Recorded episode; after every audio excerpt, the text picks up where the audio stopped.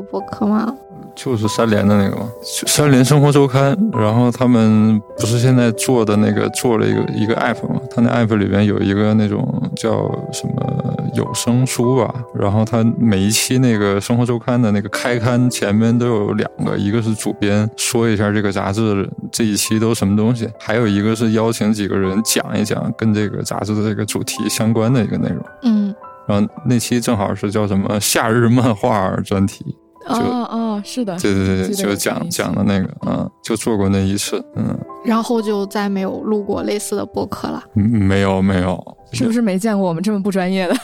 这么专业的设备配了这么不专业的人？设备多专业，就人不专业，人也很专业，调了半天，对，刚才对，然后就是，就比如说，我很好奇，是不是每次。公开的去表达什么的时候，话题一般都是和漫画有关的。对，反正让我去说的话，好像都是都是漫画嗯，对，可能我别的，大家认为我别的可能也说不了吧。但其实呢？其实我可能也不知道我能说什么。而且我也觉得，我好像让我说别的，我心心虚吧。这虽然是有的时候说漫画，我也有点心虚，就看聊什么吧。你像聊市场相关的，我就不太 不太行。对，还有说你要说编辑这种，我也不太行，因为我没干过，我有点乱说的感觉。对，但我觉得我们今天应该可以发掘出来一些新的黄蓉老师能说的东西，是吗？我觉得我也很期待啊，期待。对，那我们就开始吧。大家好，欢迎收听这一期的慢编室，我是长罗。这一期呢，我们邀请到了王硕老师。我认识王硕老师是因为去年二零二一年在。中法文化交流月的一个图像小说节上，王硕老师做了一个 workshop。当时那 workshop 我印象非常深刻，是十六个格子连成一个故事。第一个格子是一条横线，最后一个格子也是一条横线，但是最后一个格子比第一个格子那个线要高一点。然后看大家去怎么做。其实当时来的都是一些各种各样素人吧，可能也有我这个年纪三十来岁，然后也有。二十多岁年轻人、小孩子也有更加年长的。当时我就觉得王硕老师能讲的一些东西是非常大众性的。后来我是后来才知道王硕老师在学校任教、教书之类的，然后我就觉得很有意思，因为嗯，在学校里面的漫画教育到底是什么样的，对于大部分漫画从业者来说，反而是一个很模糊的一个事情。对对对，所以想趁这个机会把就是叫王硕老师和我们 一起这样聊。聊一次，是不是大家都基本上叫你王硕老师？对，或者或者王老师。那我们就请王老师自我介绍一下吧。我反正我是画漫画的嘛，然后我我也在大学里教书，两所大学吧，之前教的那个中央美术学院那边，还有北京电影学院，也在别的一些大学做过大概有一到两个月的这样的工作坊的形式的这种，也也算教书吧，反正。嗯，然后我是辽宁抚顺人，东北那边的，对。这个我第一次知道。能听出东北口音，但不知道具体是哪。我咋听不出来？嗯，本科是清华美院的，嗯，然后版画专业，版画专业的，对。毕业了我就去法国了，我又读了一个本科，就是在那个昂西。嗯，大家如果知道那个昂西动画节的话，应该能知道那个城市。嗯，对。但是那个城市的美院好像不是很出名，反正。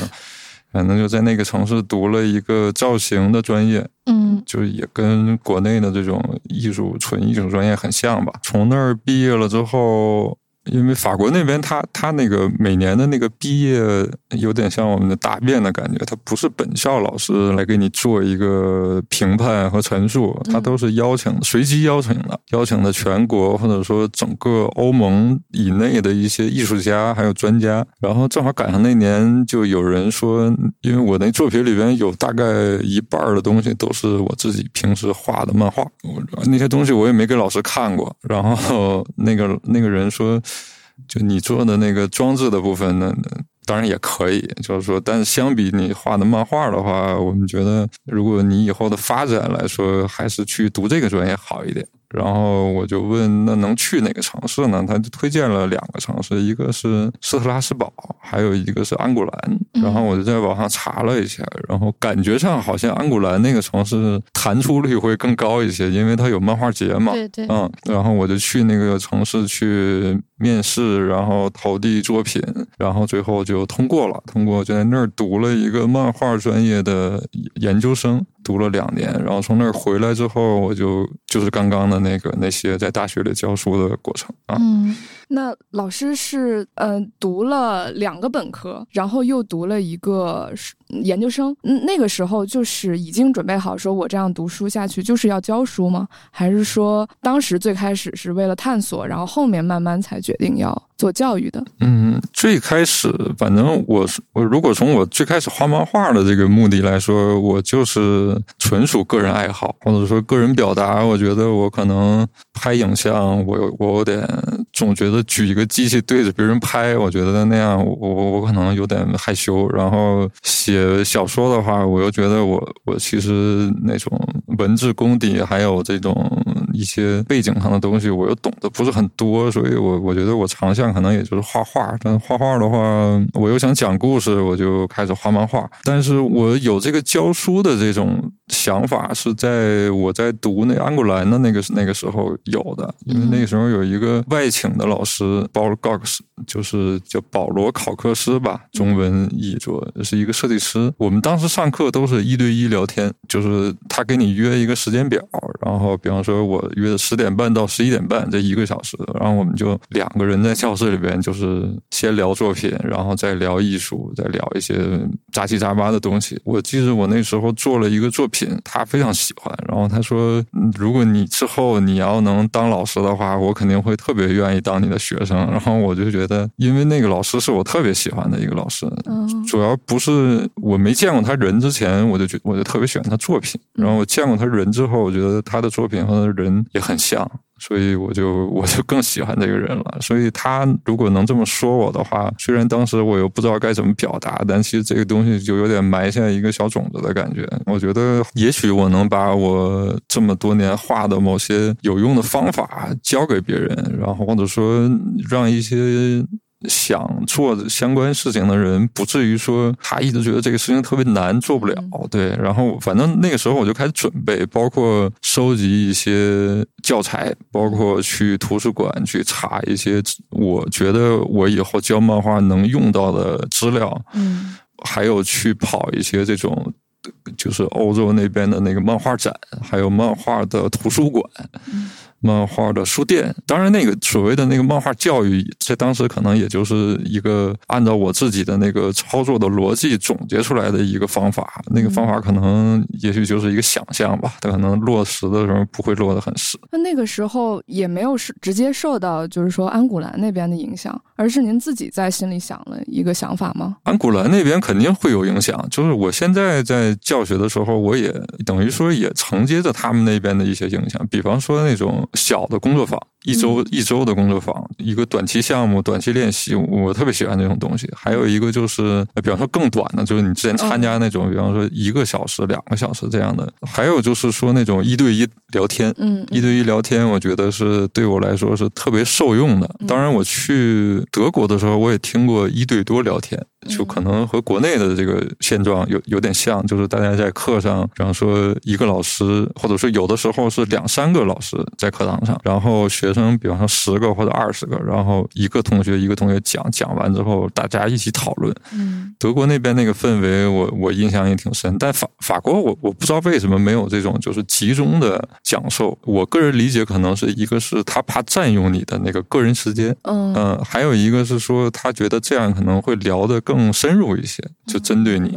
对，所以可能老师就比较累嘛。就那边，我记得我之前在读的时候，就发现我是觉得老师挺累。就早上，比方说八九点开始，一直要盯到下午四五点，就一个小时一个小时这么人一个人这么聊。然后有的时候学生如果问题特别多，或者是解决起来很麻烦的，时间还会延长。那这样感觉就是法国可能会更更关注就是个人的发展，就是他不会拿其他的人的想法去影响你自己。然后老师可能有一套自己方法论。那你对当时研究就是说自己想自己怎么教教漫画，那这些和就是和当时安古兰或者德国这些学到的东西有不一样的地方吗？嗯，就是自己总结出来的当时。呃，肯定会有不一样的地方，就是因为我一直觉得我我自己的那个，就是反正我觉得人对自己那个观察还是挺挺重要的，就是你一定要知道你自己能做什么事情。嗯我觉得我能做的事情就是说，一个是我自己在做漫画嘛，然后我总结的是我自己在操作里边的一些优点，或者说一些可以避的一些路径，还有一些就是那种所谓的一个步骤，但这个步骤它也要落到一个具体作品里面去谈，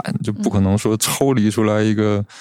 三十天速成、十天速成这样的步骤，我对对对套路的东西，所以我觉得我和每位老师的不同的点就在于我们都是不一样的人。所以说，那个我的老师他教的是他的那个思考的一个一个方式里边的嗯架构出来的一个他的教学方法。他教的我们第一堂课我印象特别深，就是他一教我就知道他回应的是他作品里边的哪个年的哪一部分的作品，就是他好像就把他的那部分作品画成一个练习了，然后让你去照这个练习去把它做一遍。做一遍之后，我觉得可能分两种结论吧。一一种结论就是你能悟到他要教给你的那个东西，还有一个方向就是你可能悟不到，但是你学会了一个技术嗯啊、就就这两者反正都还好。我因为刚才也聊到，就是说我跟王硕老师第一次见面是因为那个一个 workshop，、嗯然后当时这个 workshop 是纯素人的，所以我当时可能觉得啊，这是个艺术家或者这是一个漫画家，那没有想到是高校的老师。我我就是觉得可能你在。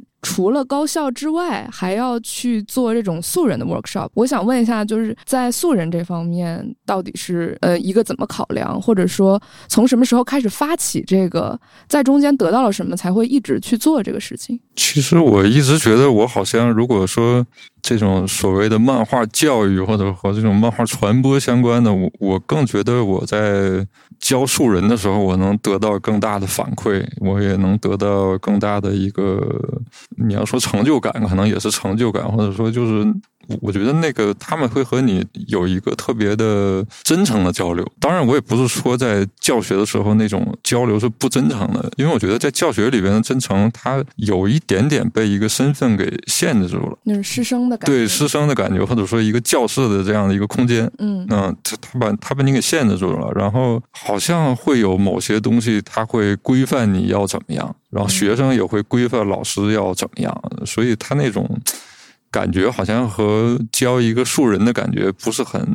很像，然后再有就是我比较喜欢素人的感觉是，我其实，在做漫画所谓的这个漫画教育的初衷，我就是想让更多可能不会画画的人能用漫画来记录自己。嗯，就是这就是我想干的事儿。对对对对对，就就其实我最开始画漫画就是为了这个，因为我刚开始画漫画的原因就是我觉得我有点压抑，然后我有点。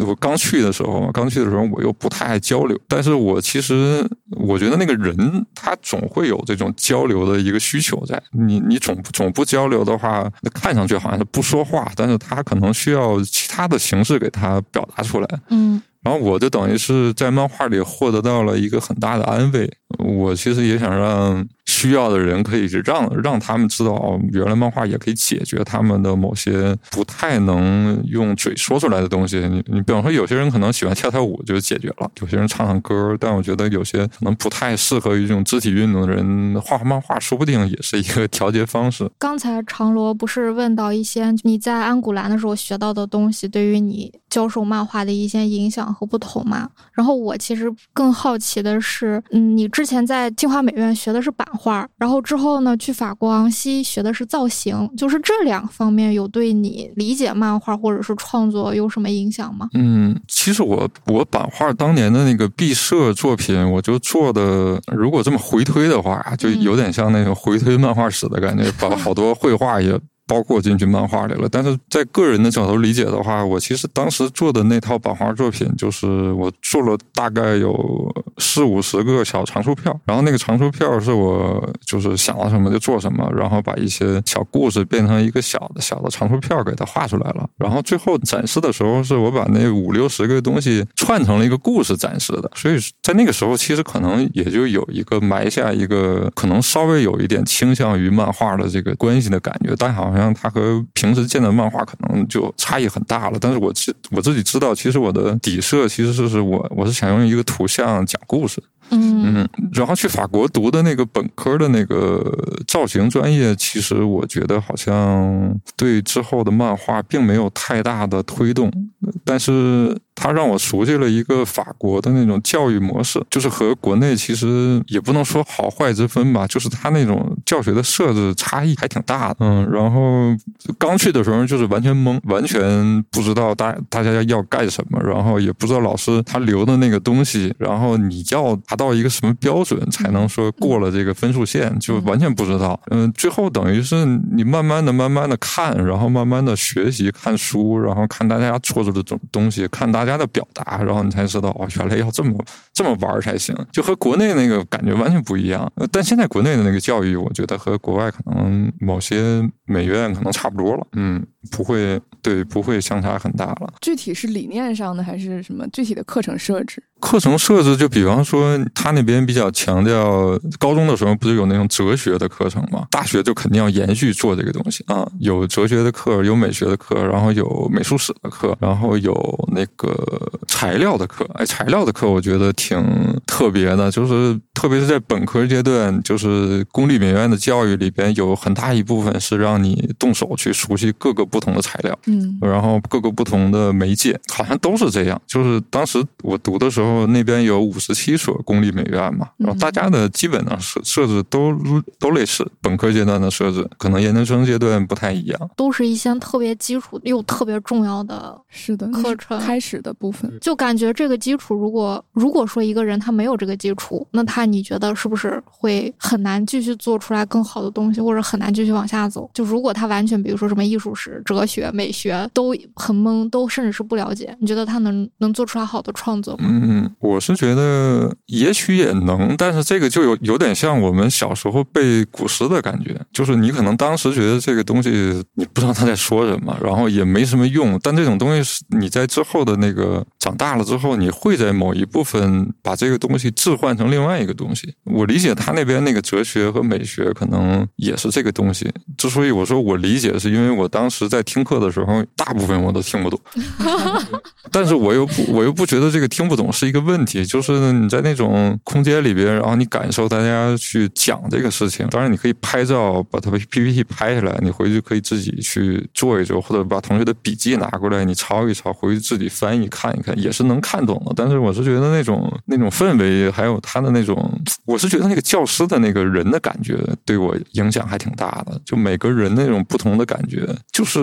嗯，你感觉他在讲授了一个他研究很久的东西，或者说。一个艺术家，他做了很久的一个东西，可能他做了十年、二十年，他有一个自己的经验，然后他把那个东西，他不会讲的特别的深，但是你听他讲完一两句话之后，你就你就会受到启发的感觉。他不像是你照着一个课本去读，不像是你做一个一个教案，照着这个教案去来，他好像不是那种的，他都都有点随机的感觉。但这个随机就是他的底色是，他是一个专家，嗯，就是那样的感觉，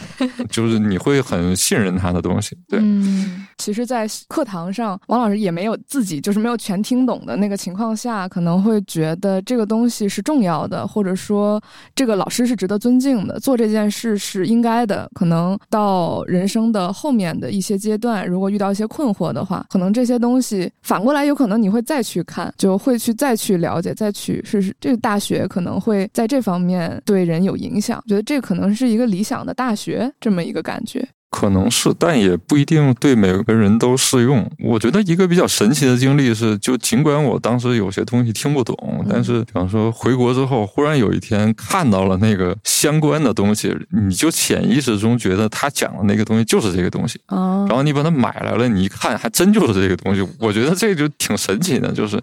就是我觉得人好像在学习的时候，他会调动出来你你的一些，也不能说感受吧，反正是某种。有点超越时间概念的那种感觉的东西。嗯，我觉得像王树老师身上比较，我觉得比较珍贵的东西，一个就是说你自己在创作，然后你在创作的过程中有非常多自己的经验、方法论和思考。然后第二个是，同时你又是一个老师，就是你有在教育，然后你可能就会把自己的东西潜移默化的，就是传播出去。我特别好奇的就是，你觉得一个。要画漫画的人，比如说搞雕塑、搞油画的，就不不考虑，就只是针对一个要画漫画的人，你觉得他必须要具备的东西是什么？然后以及这个东西，他如果真的去置换成教育的课程，然后置换成一些能具体执行的东西，那它又是一个什么样的状态和形状？嗯，我觉得如果是最低要求的话，首先嗯要会画画。嗯，不不是不不，我觉得画画都不需要，就是你一定要有自己的一个，可以是故事吧。嗯，但这个故事应该是不是一个你你的一个怎么说呢？不是一个你的梦，也不是一个你看到的一个什么书上的一段你觉得你想把它改成漫画，不是这个东西，是这个故事。等同于你人生里边的某个要解决的一个心结或者一个课题的感觉，就好像你通过故事的方式能把它给解决掉，而且这个东西你潜意识里边认为你用漫画可以把它解决的更好，这个时候就是一个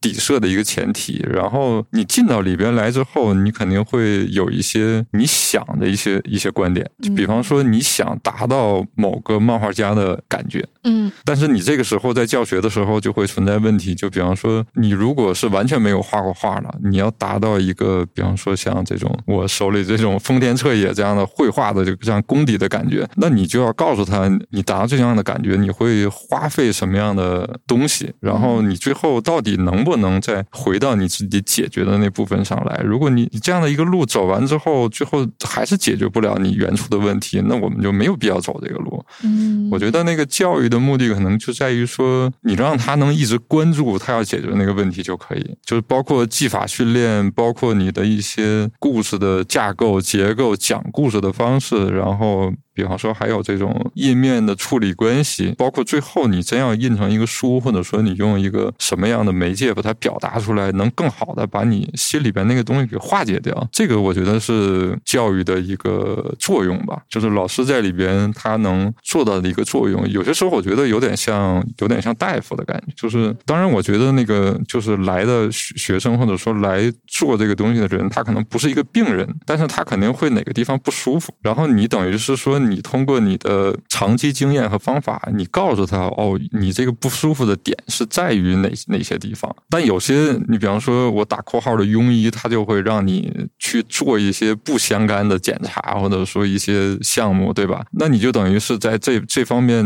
你等于浪费了很多这个时间，然后最后可能还没有解决你那个痛点的问题嘛。所以我觉得。你要是一个好的老师或者一个好的医生的话，他应该会给你一个比较怎么说呢？就是你能达到的一个，或者说你经济实力可以接受的一个最好的一个治疗方式，然后他也不会说影响你的生活，影响很大。比方说你你是一个公司职员，你就想画漫画，但是你其实你平时你还要挣钱去工作嘛。那你就不要给他留一些特别复杂的一些练习项目，你就给他，比方说用我们之前说的火柴人的方式把它讲出来。如果他认可我的故事用火柴人讲出来可以达到我内心的诉求的话，那就太好了。其实，嗯，还有就是说你要告诉他，就是你这种表现并不是并不比那个画的好的人要低，就是你要告诉他，你最珍贵的地方其实就在于解决你的那个问题。嗯，然后他这个问题会最终也不是说我骗他这个回馈，读者会对他有个回馈，就是我有的时候我们会在网上看到一些画特别差的漫画，但是就是那个差是打一个引号了嘛，画的很拙劣，然后感觉像不会画画了，但是下面的留言特别多，觉得那个东西和他的想法很像，然后我也经历过，我觉得这个这个在一个层面上就证明了说，可能大家不太需要去特别的练习某一个我们所谓的那个在教育里边必须。需要练习的一个东西。其实它最终的目的还是倾向于有点像那个一对一的那种人和人之间的那个交流的感觉。你你知道他的需求是什么，你给他一个。解决的方式，然后让他自己去选择。如果他能，他能听受你的东西，或者说他觉得这种东西我进行了这种操作之后能达到我的目的，那就最好的了。有有有的时候我会遇到这样的人，比方说咱上次那个那工作坊的时候，我觉得大家那种感觉就都很好，互相信任的感觉是是特别好的。其实最终也不是为了我要一个作业的东西，其实最终是解决大家那个表达的一个诉求。特别是他在表达通畅了之后，他自己应该是挺开心的。那你觉得是不是每个人都有一个这种人生的课题或表达的诉求呢？我觉得肯定会有啊。就比方说，我们有些人会会看新闻，像最近比较火的那些年纪很大的老人开始写自己的东西，然后出书这样的过程，我我我我觉得那个就是他的人生里边的一个可能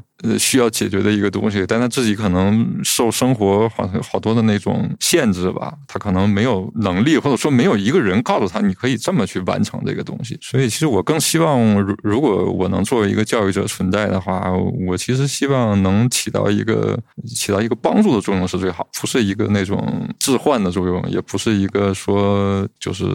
强制的作用。我觉得那种帮助是挺好，就是你有的时候有些时候你感觉你帮助一个特别想完成自己东西的人完成了那个东西，并且让他在那里边画的时候特别开心，我也会觉得那个东西是要要比说的不太好，就是比正常的一个上一个课要更舒服一些吧。或者更有意义，对，更有意义一些，对对对，就是关心具体的人那种舒展的感觉，就是让他能从一些迷茫中把自己厘清，然后把自己舒展开来。我觉得这个确实是艺术教育的很重要的一部分，就是回到了人为什么搞艺术的本质，是是是这种感觉，对对对，我是觉得我很同意，因为你都上大学了，你都上大学了去学漫画，当然要通过漫画能够得到这种。无用之用，嗯，确实，但问题是现在的漫画教育是什么样的呢？我我其实也很好奇，就是因为王老师在呃法国接受过这么多年教育，然后又回到国内去做老师，呃，你也认为就是法国的老师给你的那种影响是非常非常大的。那你自己做老师的时候有没有呃类似的感觉，或者说不一样的感觉呢？就是说自己的高校教育的工作是具体是什么一个样子？嗯，我现在要回忆。的话，如果以这个法国那边的教育做一个参考的话，然后我如果能把我置换成当时我的老师的角色的话，我觉得在当时我身边的同学里边，其实也存在和国内类类似的情况，就是他们有一部分学生是那种就从小看漫画的嘛，当然他们看的是那种法国漫画，可能稍微来说有点比我们这边可能要更所谓的艺术一些嘛，就因为他们可能画的比较松散。有点像那个举的一个比较实的例子，就是我留学那个时候比较流行波丽娜，你看过波丽娜吗？就就能班里边能有，比方说我们班里当时有十二个人吧，嗯，你大概能有六七个人都是波丽娜风格的。就是或者说类似风格的，然后就是我是觉得和国内的这某某些这种现状可能也类似，只不过我们可能明显的就是能感觉到大家都持有一个日漫的这样的风格。当然，我不是说日漫不好啊，就是说我是觉得就像法国人他。持有的那种风格一样，我觉得是它是一个，当然跟自己的喜好是有关系，但我觉得也也是因为喜好，他不去往外延展这个东西了。嗯，我觉得这个可能你要让我回忆的话，可能当时我的老师他们在开会的时候也会念叨说：“哎呀，这个班不好教，或者说怎么样，也可能也会有这样的情况。”都是玻璃娜。对对对，但是 但是你要说作为学生来说的话，其实我们同学之间，我们可能会有更细致的一些东西，但这个东西可能老。老师不一定能看到，就像现在，我觉得同学之间可能也有很细致的东西，就是他们之间会聊他们年龄能理解的东西，然后他们某些东西也不会太和我们说，嗯，也许说了我也听不懂，也有可能就所谓的代沟吧，反正就。王硕老师是哪年？我是八四年的，这还有代沟。有代，现在网络发展太快了，就是我有点跟不太上。我我也听说过，就是国内的一些这种高校的动画漫画教育，就是说我们鄙视日漫风格，你不要画日漫风格，或者说老师让你找到自己的风格，这个反而也给学生很大压力。那王硕老师怎么看这个问题？我们平时也这么说，对。就是来源于就来源于他们 啊，对。但我觉得这个有点怎么说呢？就像我以前，比方说举例，就我本科的时候学画画，然后大家就都说你这个画画，你画这种画不挣钱啊，你应该画挣钱的画。但是他又没有告诉你挣钱的画应该是什么样的感觉，就有点类似这样的感觉，就是。你不要画日漫，但是其实你家里可能有欧漫的书，但是问题是大家在在外边看不到。现在可能稍微好点了，就是你当时几七八年前或者五六年前的话，其实这种东西很少。然后你即便是有的话，它那个深入程度和那种拣选的那种程度，可能也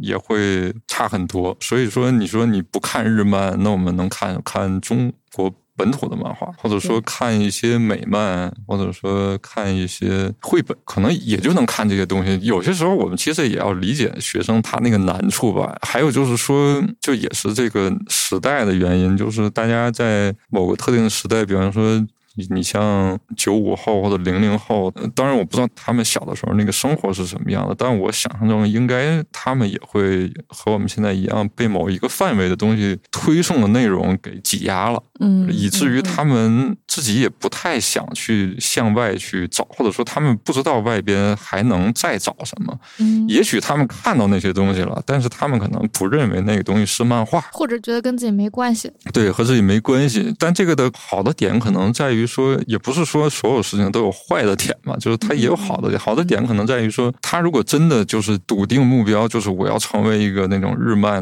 画的特别牛的一个人，然后他有特别喜欢的日本作者的话，我觉得他如果能达到那样的程度，那也没什么问题。嗯啊，就是你也不一定非说那个反对日漫，我我我觉得那个底色还是说，他要觉得他解决问题的方式就是日漫能解决，然后他要解决的内心那个东西是比较重要的。嗯，至于他怎么表达出来那个东西。我觉得你没有必要说，我就不喜欢这个人画的这种风格。你故事讲的再好，我也觉得不行。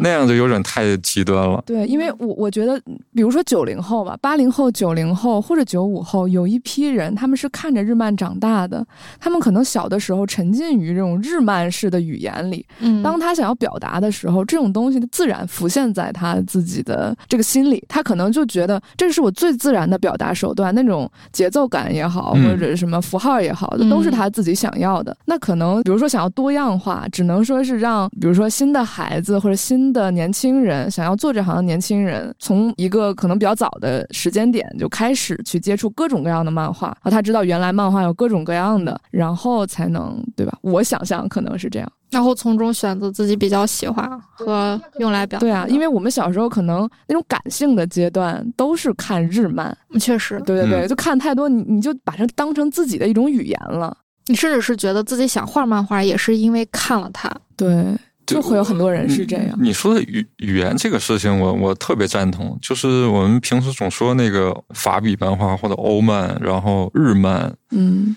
还有包括这个美漫、韩漫。其实他说的就是一个语言，就是一个，我觉得你只要是你只要做过，你就能知道这个语言之间的差别。当然，你只作为读者来看这个东西的话，那它可能就是一个表象的东西，可能稍微有点不同，或者某个画的比较彩色多一些，某个线条细一些，某个更艺术化一些，你你可能得到的是这样的一个结论。但你你如果真正去做的话，你会发现这个里边的这种，你从构思一个故事开始，你你就要选择这种语言去讲这个故事。你变一个语言之后，可能。第一格就不是这么画了，就完全不一样。是的，是的。所以很多探索的作品，它虽然是可能是一种很很新的语言，但它也八成是一种很简陋的，因为它自己不可能说像一个一个国家的。就几十年的产业一样，发展出那么完备的一个语言，他可能自己就是两个单词，就那种感觉。我觉得机会比较难得，就是 还突然想歪楼，就是让王硕老师讲讲，就是法国漫画，就是他们的人们是如何理解法国漫画的，比如说是作为阅读，或者说他们的整个市场的感觉，或者他更依托于哪个产业，就是法国人和漫画的关系是什么样子的呢？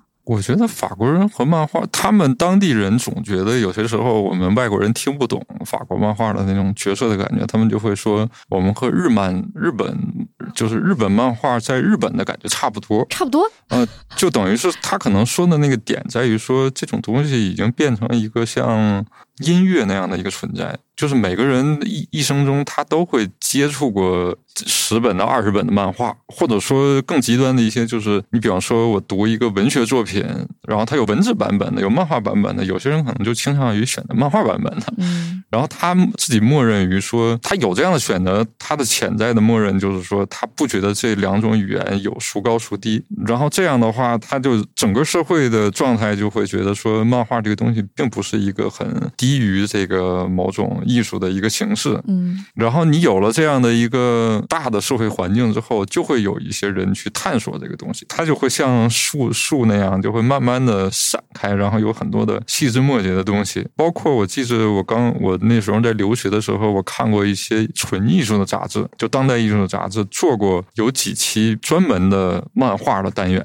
有有点像，比方说你是一个，比方说像《三联》那样杂志，然后他做了一个全是漫画的，然后这个漫画他又探讨的。很深很深，嗯，有点像拿杂志做一个漫画展的感觉。我当时留学的时候，就有一些艺术杂志会做这个东西，嗯，然后这个东西你看到的第一感受，就是作为读者的感受，就是说你会觉得漫画已经介入到当代艺术的语境里边去了。有些艺术家甚至于说用漫画的方式去创作艺术，然后还有一些团体，包括出版团体，还有一些民间的漫画实验团体，他们当中可能不仅仅是漫画家组成的，他们有一些导演。有一些那种编剧，然后有一些舞蹈的什么什么样的这种编舞者，然后他们都集中在一起去为他们爱好这个漫画去发现漫画里面新的可能性。这个我觉得是我特别喜欢的一个东西。我觉得也可能是国内现在如果以后要有的话，我当然特别期望能有这种东西，就是不同行业的人去针对他自己那个专业的角度，然后去探索漫画。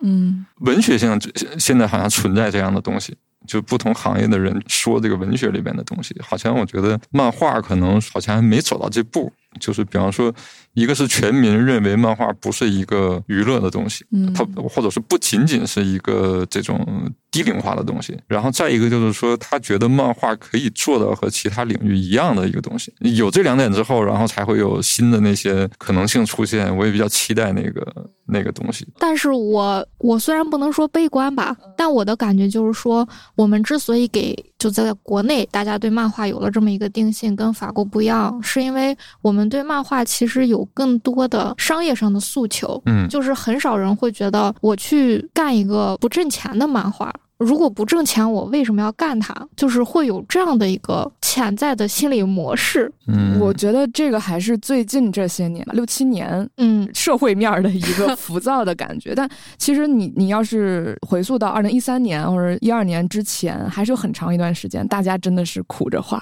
就想想那些故事，都是那种，就他他也不是说苦着花，而是说我就不抱着挣钱的目的去创作。那个时候是有的，现在其实也有，只不过现在的整体。感觉，或者是大家会冲着钱去，甚至如果没钱的话，就觉得好像没有意义了。对，就可能就好像我你干一个公益的事情，你本来不图钱，但是我就给你钱，那可能你下次再干，然后不拿不到钱，就觉得哦，好像我不想干这件事情了。就拿钱去开始衡量这个东西之后，确实有些变味儿。嗯，也也看人。其实我觉得我我我朋友这些，包括卓玛，你不也知道吗？就就就，但是我觉得是一种不甘愿。的状态，就说是如果能挣钱是更好。就是法国人，如果他们在创作漫画的时候，他们是如何在钱上是如何考量的呢？就他们不考虑这一层，还是说他们也会考虑到？然后以及这个漫画，它如果作为一个商品，它在市场上它是一个什么流通的状况？当然，我觉得如果卖的好的话，每个作者都应该会 高兴，很高兴的。但他们的点可能不在于说挣多少版税的这个钱，或者说他们的点可能在于说我这个东西能被更多人读到，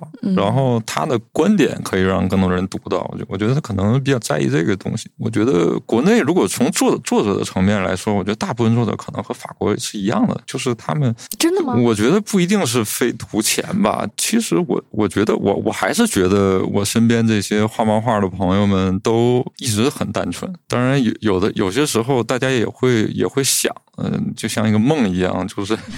真的能。实实现一个大的销量，但其实你就反过来想，就是你大的销量的某些前提或者某些后果，他可能自己也不太能想要这样的后果。就比比方说，所谓的一个你的漫画忽然火了，那你就会觉得好像我的判定，我的漫画不会火，我的漫画为什么火了？是不是社会出了问题？对，判定我不会火。对啊，或者说你的某部分导向被曲解了，就就就是可能也不太好。我觉得就准准备到一定时候的时候，然后你真的觉得自己能火了，然后也你也真的火了，然后那个大家喜欢的点又和你的想法一样的时候，可能那个时候还挺好的。嗯。我我是觉得现在那个漫画商业的这个某些原因，可能跟作者关系也不太大。嗯，当然，我觉得和编辑的关系也不太大。就是我觉得还是被某些非漫画专业的人士给误导了。比方说，我我们不能说商人是一个不太好的一个东西，但是如果说他看到了漫画这种成本又低，然后又不需要太多的这种投入的这种所谓的一个文化产业，然后他去。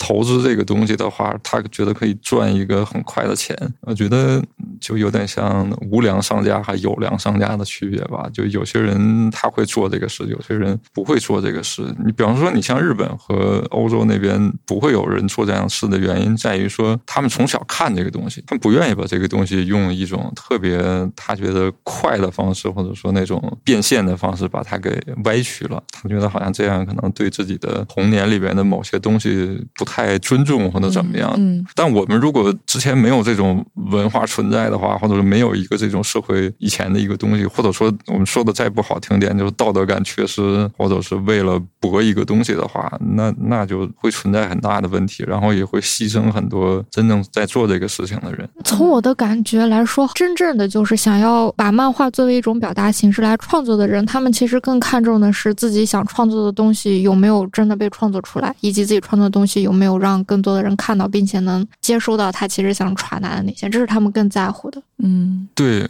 我是觉得，如果各位听不太懂我们在说这个东西的话，你可以直接把它对标到文学里边。嗯。就是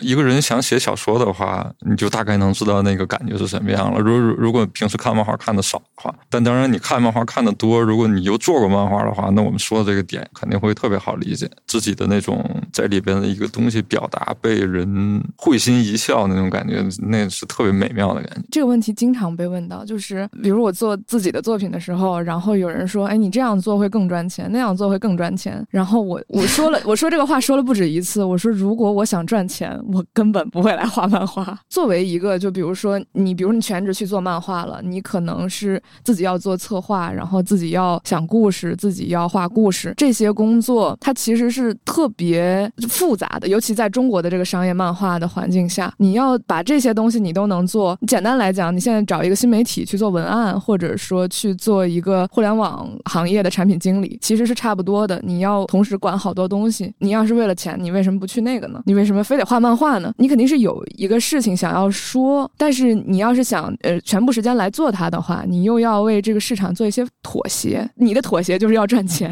就很好笑。那我觉得，那能不能这样说，就是把你俩说的综合一下，就是漫画它本质上没有办法被真的成为一个专业和职业的工作。就如果你要把它当做一个工作做，那它就是另外一个性质和层面的事情了。那你比如说，如果只是把它当做创作和表达，那它其实是一种更自我也更。自由的一个一个事情，然后至于它之后会在这个社会上激起怎样的水花和影响，那这个东西呢就是后续了。但其实甚至都不是你完全关心的事情。而把它当做一个工作或者是职业做的话，我最近正好在思考这个问题，就思考的一模一样这个问题。我我是因为我是确实在商业的漫画里面工作过嘛，嗯，我就在想，其实是这样：当你是一个创作者和一个职业从业者和一个专业者，这个是南宫给我提的。一个想法，嗯，它是不一样的。创作者他应该是第一步。你首先必须得是一个创作者，嗯然后职业呢，就是你的创作节奏和创作规律能够保证你吃饱饭，就你不能说你画太慢，但是你画的特别好。专业就是能够在这个行业里头凤毛麟角，能探索到边界，然后能做出别人没有做过的东西，能让别人看到没看过的漫画。嗯整个这个过程是你先成为一个创作者，成为创作者的过程就跟我们刚才说的一模一样。你要去从最开始了解哲学、美学，然后探索材料，然后探索自己的母题，然后你要去找到为自己母题服务的，比如价值观也好，什么材料也好，所有的豆瓣烂所有东西，你可能这个时候就是加加加，不断往里加，加思考，加尝试，加实验。这个时候你可以无限往里加，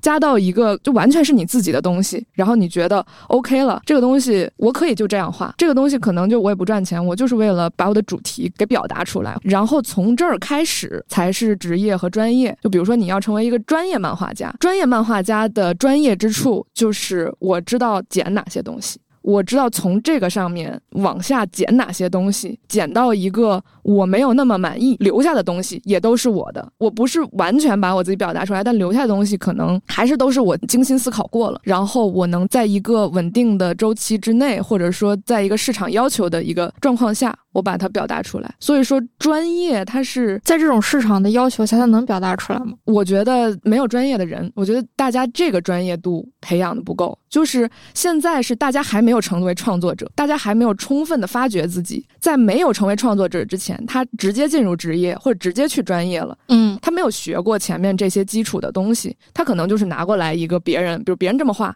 我也这么画；别人讲这个故事，我也讲这个故事。他作为创作者的这种资格都还没有完全，就他没有积累到那个地方，他还没有往下减的资格。嗯，他就直接拿了别人减完的一个东西去工作，那个是症结，而不是说，呃，创作者就跟职业不兼容。我觉得这种职业，它可能确实跟市场有一个妥协，这是我现在的思考。嗯，只不过这个妥协也需要一些专业能力对对对，来处理。它是一个过程，他要先成为一个创作者，再去妥协，他不能说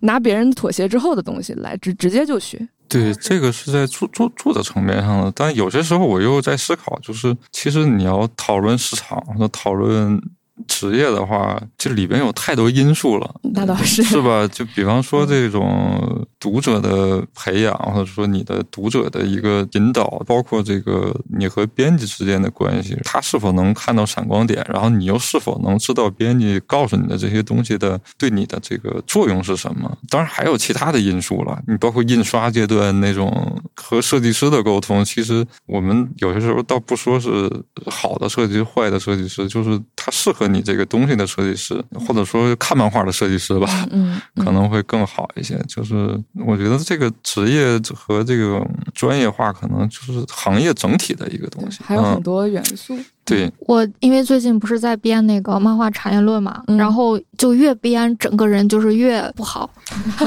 就是首先我意识到，之前我其实有一个误判，嗯就是我以为日本人他们一开始其实还是想要好好画漫画的，就是更纯粹一些的想好好画漫画。然后但是发现他其实不完全是，他们一开始就是紧紧的跟整个商业和产业市场联系在一起的。嗯当然这个对吧？干这个事情的人就是手冢治虫，对吧？我也截截给你，他其实嗯思考那件事情，他一开始想的就是说我创作出来了阿童木，对吧？那我现在就是想要让阿童木被改成动画片，为什么？因为改成动画片之后，电视台它有更广泛的传播力。比如说，他有说到，其实漫画它的语法是很复杂的，作者他需要在一个平面上去表达动态、表达声音，甚至是气味。他们为了实现这个目的，他们其实创造了一套嗯属于漫画的一些语法或者是表达形式。这个东西可能如果你从小耳濡目染，那是你就自然而然的接受了。但如果你真的没有看过，比如说很多人就觉得我看不懂法国漫画，我看不懂日本漫画，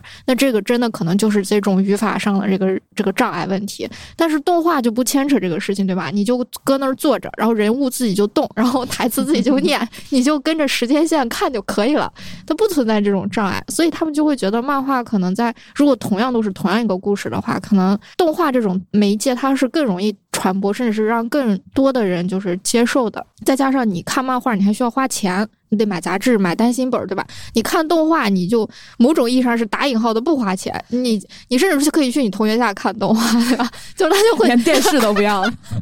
漫画也能从同学家看，这不能这样类比。反正他就是说，某种意义上就是大家看动画的这个成本和门槛更低啊，比看漫画要低，不管是接受上还是这个所谓花钱上，甚至是那个时候他是这么说的：从一个产业的角度来说，那个时候很多小孩是买不起漫画的，就是他没有那么多零花钱，他爸妈不给他钱，他就买不起。所以你拥有多少漫画取决于你的撒娇能力，或者说你父母给的这个零花钱的管控。但是当电视开始普及的时候，其实父母是管不了你小孩看哪个台的。所以手冢说我要把它改成动画，让更多的人能看到，对吧？然后甚至是我还把它卖到国外去，把它卖到中国去，把它卖到美国、法国去，然后让大家都可以看到它。然后呢，我还要展开各种各样的什么什么阿童木、什么知友会啊、什么出版通讯协会，就是让所有的版权归属于我来管理。然后我要把阿童木这个形象，我就是要把它变成玩具。变成日用品，然后变成文具，然后印在各种东西上，甚至是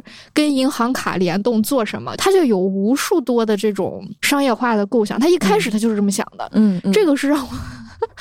我真没想到，这是第一个让我震惊的地方啊。然后第二个是，当这个事儿它开始转起来了之后，它带来的结果就是就是停不下来。就是说，它就相当于它整个产业链就给你搭完整了。比如说，漫画的二次开发变成动画之后，电视台就相当于得到了一个儿童们喜闻乐见的电视节目，对吧？它保证了收视率。然后同时，你这个收视率有了，然后它就直接把这个玩具形象的这个版权或授权就授权给了这些赞助商。赞助商们某种意义上相当于你这里播，我给你赞助，然后相当于我就相当于投了个大型软广，然后我把我阿童木的玩具卖到千家万户去，然后那个投投资商、赞助商们也得到了钱，他们得到了钱之后，他们就会把这个钱一部分相当于给了动画公司，对吧？就动画公司的收入一部分就相当于，而动画公司就可以把这个钱再给到漫画家。如果他们是一家，那就都不用给了。然后漫画家又拿到了收入，然后动画人也拿到了收入，然后大家拿着钱就继续画漫画，继续做动画。它就是一个永动机。它最开始是一个很商业的，它一开始它就是搭建了这么一个永动机。然后但是呢，这个永动机它也会出问题，就是它事情也不是只有好的一面嘛。那相当于之后这些。赞助商们就会觉得，如果它就是一个完整的作品，像阿童木，它就是完整的了。那我后期，他对我后期想再加点啥、改点啥就很难。那我能不能一开始就介入创作阶段？我一开始就说，你能不能就做一个，嗯，《圣斗士星矢》的，我就是想要这种变形的东西。小孩就喜欢这种变形。那为什么那时候有那么多什么变形？就是因为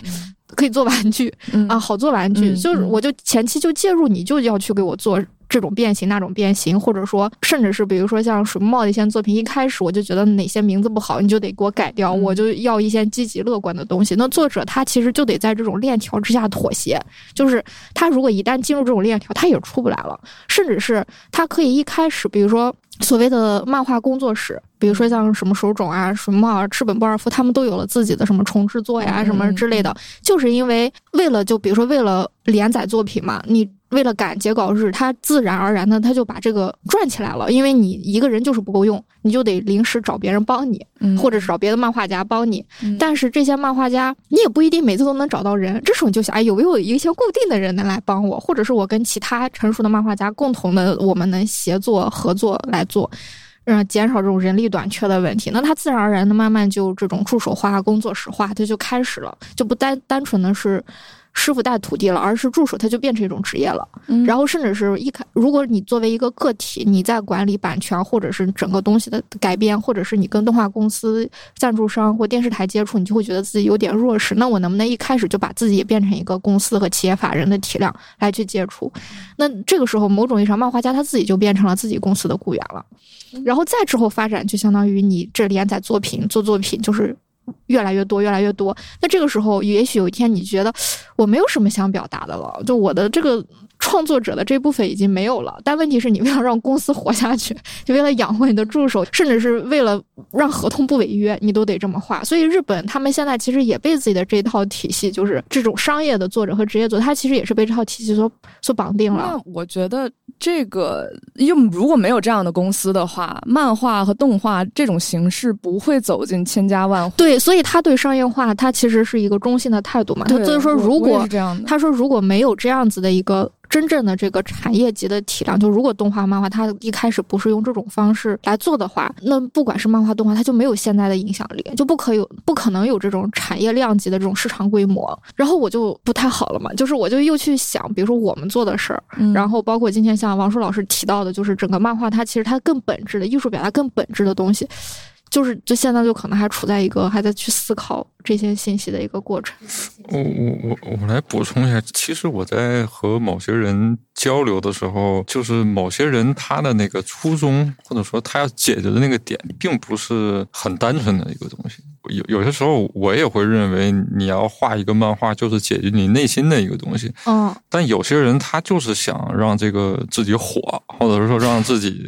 被一百万个人或者两百万个人。这样看到自己的书，所以他在那个东西做的时候，他就有点像手手冢治虫先生那样，就他等于他自己已经把自己的作品在最开始的时候就已经规划好要那样了，然后这样的话就会一步一步的，他就有有点像自然生成的，就就有点像我们现在最近几年因为就现在的这个状况产生了一一些比较新的专业嘛，就有点类似那样的感觉，就是。遇到什么事儿，我们就迎着上，迎着来那种感觉。有有些作者就是就是那样的，当然我也不觉得那样会很不好。嗯，因为他要治的病就是我要有有有钱的那个病，对。所以他如果能把这个病治好啊，我觉得其实有有钱就能把有钱病治好。对对对对，是这样的，是这样，是的，是的，也挺好。你的欲你的欲望被治疗，就是他满足了。哦，比如说像手冢，他之所以想要让自己有钱，就拿到那么多的版税或者是授权费，就是因为他想要做动画，动画就是需要烧钱，所以他为了他为了做阿童木的动画，他前提就要考虑到阿童木怎么能得到更多的钱来维系继续做阿童木的动画。嗯，他就对治好了吧，重重制作破产了。那咱们要不绕回来，就是刚才也说到，现在有一些，比如说。专业呀，可能是应运而生这种感觉。然后我们也知道，就是国内的漫画专业，尤其高校的漫画专业，其实出现没有很久。就比如说现在是漫画系，北电变成漫画系也不是很久，应该嗯，有两千年吧，能有个二十年了，二二十多年了。是漫画专业和漫画系。但是我觉得对学生来说，就是毕业生来说，有些时候我们如果非要把这个分的特明确的话，总感觉对老毕业生有点不太公平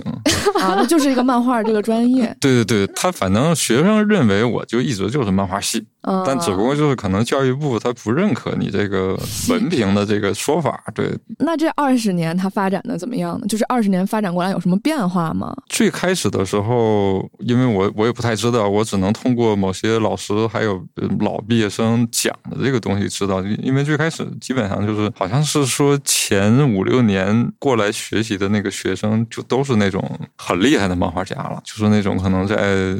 各大杂志上发表过自己作品的，然后可能说他觉得他他在学校里边可能会接触到一些不太一样的东西，然后来这儿学，然后也等于是他们的加入可能对这个学校的这种声声望什么的会有一些影响。嗯啊，就有了这个东西之后，然后他就有了大家对这个学校的漫画专业的一个认知，然后就会有学生慕名的过来考这个专业。我的理解，你比方说现在我有些时候和学生聊天，然后他们就是有有一个我们我们班里的一个女孩，然后她她特别喜欢那个宫崎下次系，对啊，对，然后她对对，然后她就想去那个这个作者毕业的那个。日本的美术学院去学习，嗯，所以有些时候我是觉得会有一些这样的一个光环在，比方说你来考这个电影学院这个漫画专业，可能你看到了一个你喜欢的作者从这儿走了，嗯，然后你认为你也能在这儿获得和他一样的东西，然后你就来了，但是。嗯，这东西说说不太准，反正就是你要反过来推的话，那我们又说，那每个人有每个人的天赋嘛，对吧？你不能说这个你看到一个东西，然后你想达到和他一样，然后你马上就能达到和他一样了。如果真这么思考的话，有些时候其实对某种知识可能不够尊重吧，有点像，就你好像认为这个花钱就能拿到的感觉，就。但那个东西其实它它付出的那个 很复杂努力，还有你的那个本身的那个你看的东西，还有你的操练的某些东西，让你接触的一些生活层面的东西，可能那些东西都决定了你最后的成因。但可能大家觉得你上四年学就能改变成为一个那样的人，我觉得这个有点有点，反正你要让我老实的说，我觉得这个不太可能，也也是教育可能不太能办到这一点。对他只能说把你教导成为一个你能到那个位置的人，嗯，然后如果说再往上升的话，那就可能教育也办不到，还是靠自己，还是靠自己。我从我从一个第三视角再问一遍很类似的问题，就之前漫边史有一期节目，好像叫做就是类似于就是给漫画家的一次心理疏导吧，当时是和阿星还有兔野。当时我其实是以为国内是没有专业的漫画教育的，然后它导致的结果就是我们对漫画知识没有积累和共识，所以大家就各玩各的，各说各的。就比如说像之前长罗提到，我们对文学、音乐它是有一个 class 一个标准在那里的，就大家知道什么是好东西，然后它有一个知识体系，然后我在干嘛？类似于像他举的例子，就是我在写网文的时候，我知道我在文学中是啥位置，我知道我失去了或放弃了什么。但在漫画里，大家是没有一个共识和认知的。我那个时候觉得，这就是因为我们没有漫画教育，我是这么理解的。因为我觉得人家有文学院，对音乐学院，没有漫画学院。然后我是这么想的。然后当时另外一个人给我的说法是，因为漫画他没有市场，他不挣钱，所以学校他没有必要培养这样的人。就他培养了，他也没有意义。如果考虑到学校的这个什么就业率指标这那的，所以我现在想。知道的就是，其实你看，二十年前他就已经有了，对吧？我们这个节目也就是两年前录的，在二十年前已经有了。当时的学校它是出于什么目的和理念去做了这么一个专业？然后以及这个专业，它如果我们考虑的不是说这种学生个体的培养，而是说这个专业的存在本身对于整个漫画行业，或者说整个漫画创作，或者是知识和文化的积累上，它有起到什么作用或者是功能吗？你像我在我手里边这个纸，我其实我能找到的这个中国国内有漫画方向或者说漫画专业的学校大概有十三个，这么多。对，然后在动画专业或者说这种新媒体专业下属的这样的专业有七个，在美术学院这样的就是类似于像版画或者是插插图这样专业下边的大概有四个。然后有一个是类，就是隶属于设计学院下边的，那就等于是有点倾向于像，比方说视觉传达或者装饰那那样的一个东西的感觉。嗯，然后还有一个就是。比较特殊的就是那北二外那边，他们有一个漫画文创专业，在那个日语学院下边。嗯，就是可能大部分人不太了解，但我觉得这个其实北二外做这个方向就有点落得很实，就是和那个商业的关系。然后他还有自己本身那个日日文的那个支持，所以他那个那个东西可能比之前那个十二个学校里边的专业落得要更实一些。嗯，然后我觉得那个美术相关类的专业的发展，可能那个渊源可能就跟美。术这种学科建制有关了，嗯，可能当时的话，一般来说就是，比方说，有的是从连环画那边延伸过来的，有的是从插图延伸过来的，然后有的是那种有了儿童绘本之后，然后从绘本那个方向延伸过来的。动画里边那就有点像你刚刚提到那个手手冢那种关系了，可能大家潜潜意识里边认为动画和漫画就是。就一家的，对，嗯，可能漫画就是动画的一个雏形，然后或者说都做动画的都会画漫画，然后可能觉得 会吗？也差不多，我觉得就是就他们平时所谓的那种摸鱼，多摸几个，连续摸几个，不就成漫画了吗？我是觉得 还可以这样啊。可能当时动画里边建漫画专业的原因，就是就是有点类似这样，就是他们。下意识认为要完整漫画这个学院，嗯那这个架构的话，动画专业里边肯定要有一个漫画专业，才能让这个架构更完整一些。对，方便大家摸鱼。原来如此。可能其实学学院里边有，你像那个吉林动画了，吉林动画令我特别吃惊的是，它有一个漫画学院。就整个的那个学院就是漫画的一个学院，然后除了北电传媒大学那边，我不太知道有没有这个叫漫画系的这样东西，但它肯定有漫画方向。对，就是之前我参与过的是漫画与插画专业，但好像他们在也在建设漫画系。对他，上次我记得开有一次那个教师之前的交流会，他们那个漫画去年的时候说现在筹备了三年时间了。嗯啊。还有的话，就是比方说像南京艺术学院啦，然后中央美院啦，广西艺术学院啦，中央戏曲学院啦，哦，还有戏曲学院，中央戏曲学院是个啥专业呃？中央戏曲学院里边，我记得当年看那个，我是我读本科的时候看他们做那个，就是戏曲类的动画片，哦我觉得做的特别好。哦，是的，嗯对然后有这个传统，对，啊，然后在做动画片的时候顺便做漫画，呃也不是他他们那边的那个，这个从关系。他们那边有一个漫画老师，就是那种有点类似于中国很传统的那种漫画家嘛，挺厉害的一个漫画老师，在他们那边嗯嗯啊。然后可能因为他那个学院的限制嘛，就是要求可能就是都要画戏曲类的东西，对。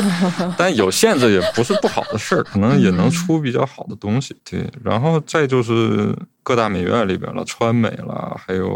啊，对中国美院的这个插画与漫画专业，我觉得特别好。嗯，阮老师，对对对，每嗯每年在网上能看到他们那个毕业生的东西，反正从我个人的角度来说，我觉得那个质量是非常高的。但可能你要站到一个打着引号的漫画，或者说一个我们刚才聊的那个阶段的漫画的的观念上看，可能觉得那个东西可能不会有一个特别好的卖相吧。但我觉得从艺术的角度来考虑，他那个真的是做的非常好了。还有就是说，我我觉得那个铁熊可能你们在聊那个的时候没有发现那个有漫画专业的原因，就是因为所有的你包括我在内，我我都每年不太能看到这些学院里边的学生的作品，嗯，好像就是内部展示，嗯。就是在学院里边我们展示一下，然后你可能去官网上能看到这个一个文字版的，就是我们这个今年漫画毕业生多少人，然后有多少人什么获奖了。但你看不到具体作品，然后你就认为好像你总在社会上看不到这些东西，就认为好像就没有了。就包括我，我之前我都这些老师聚在一起开会的时候，然后包括之后又联络的时候，我都我都没想到有这么多漫画的专业。确实，那也就是看到几个，比如传媒啊，然后然后北电啊，国嗯美会、美会在什么新媒体上或者跟 B 站合作呀，对对对对对会对对发一下自己的毕设。对这些老师们彼此是交流的吧？就你们是交流的吧？我们就嗯，做牙花子什么意思？就是可能有一个会议建建立到一起之后，然后大家有联系，但是没有那个会议之前，我可能就只能通过我自己认识的一些人，他给我介绍到老师，比方说那个我我认识南艺的那个张迅老师嘛，嗯然后他可能给我介绍的别的学校的老师，或者说。我认识这个中国美院的阮老师，然后他可能给我介绍一下老师，然后可能大家的那个介绍的点在于说，大家的观点可能都差不多，不会说那个他给你介绍一个特别远的，就特别强调这个这个。给你介绍个三观不合的，对对对对，啊他他好像不会遇到这些。嗯但其实我我也我也并不是批判说这个这个里边的其他这个学院的老师三观不太好，可能就是大家的那个方向不一样。因为那个老师在学校里边的角色，可能也就是一个一个传达学校方向的一个人吧，可能就是。所以说，某些老师他自己的创作，可能和他教的东西，可能是有有差异的，也许。就相当于学校它创建这些跟漫画有关的专业啊、系啊、学院，它本质上跟自己学校本身的发展，或者是哎，就有一个合适的老师，甚至是某个校领导的意愿，它其实有很强的一个关系，并不是说考虑到什么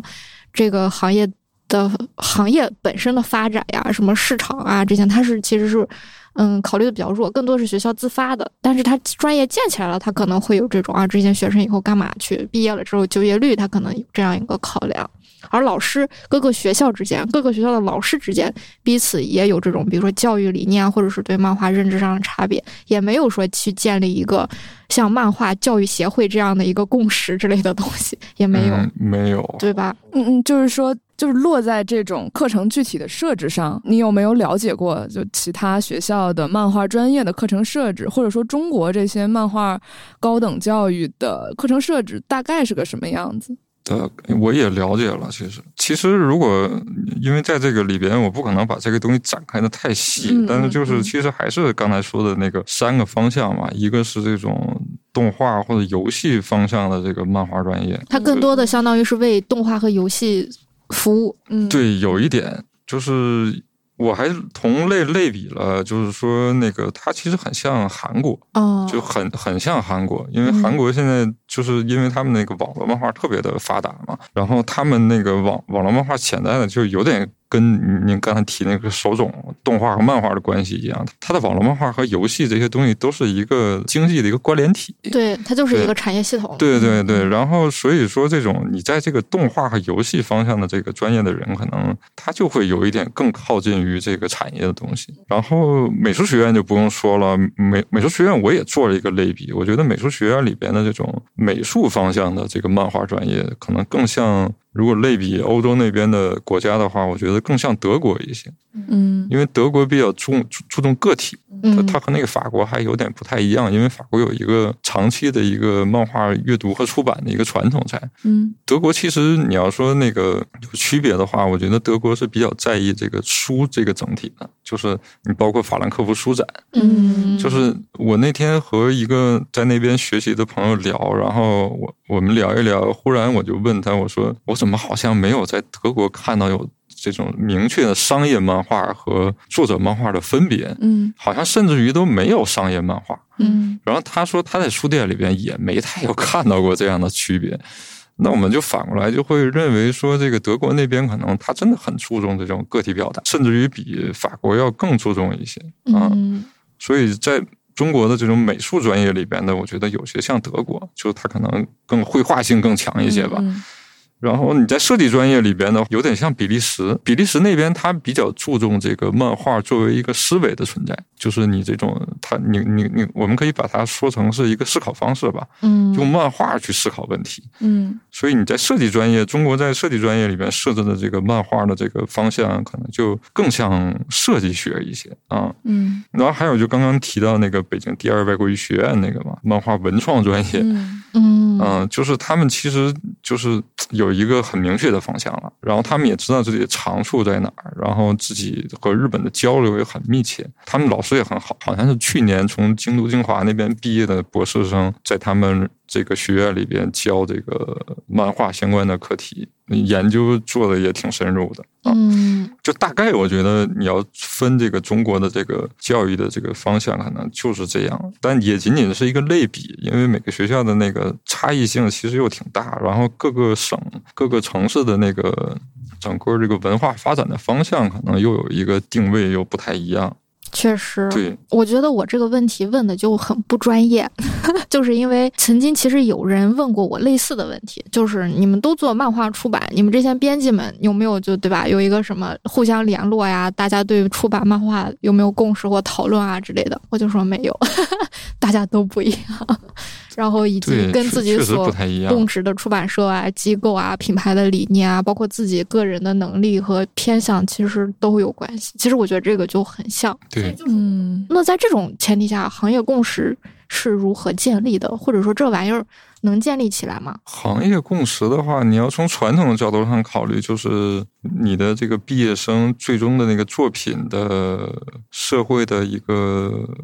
你可以说认可，认可就是出版嘛，嗯，或者说知名度就是你的那个你的作品的对这个社会的一个价值嘛。再虚一点退其次的话，那就是你的这个毕业生能否成为一个，就是那种在美国行业里边做的比较好的。但我觉得这个这可能就有更。更多的商业成分在里边了。嗯嗯，行业标准，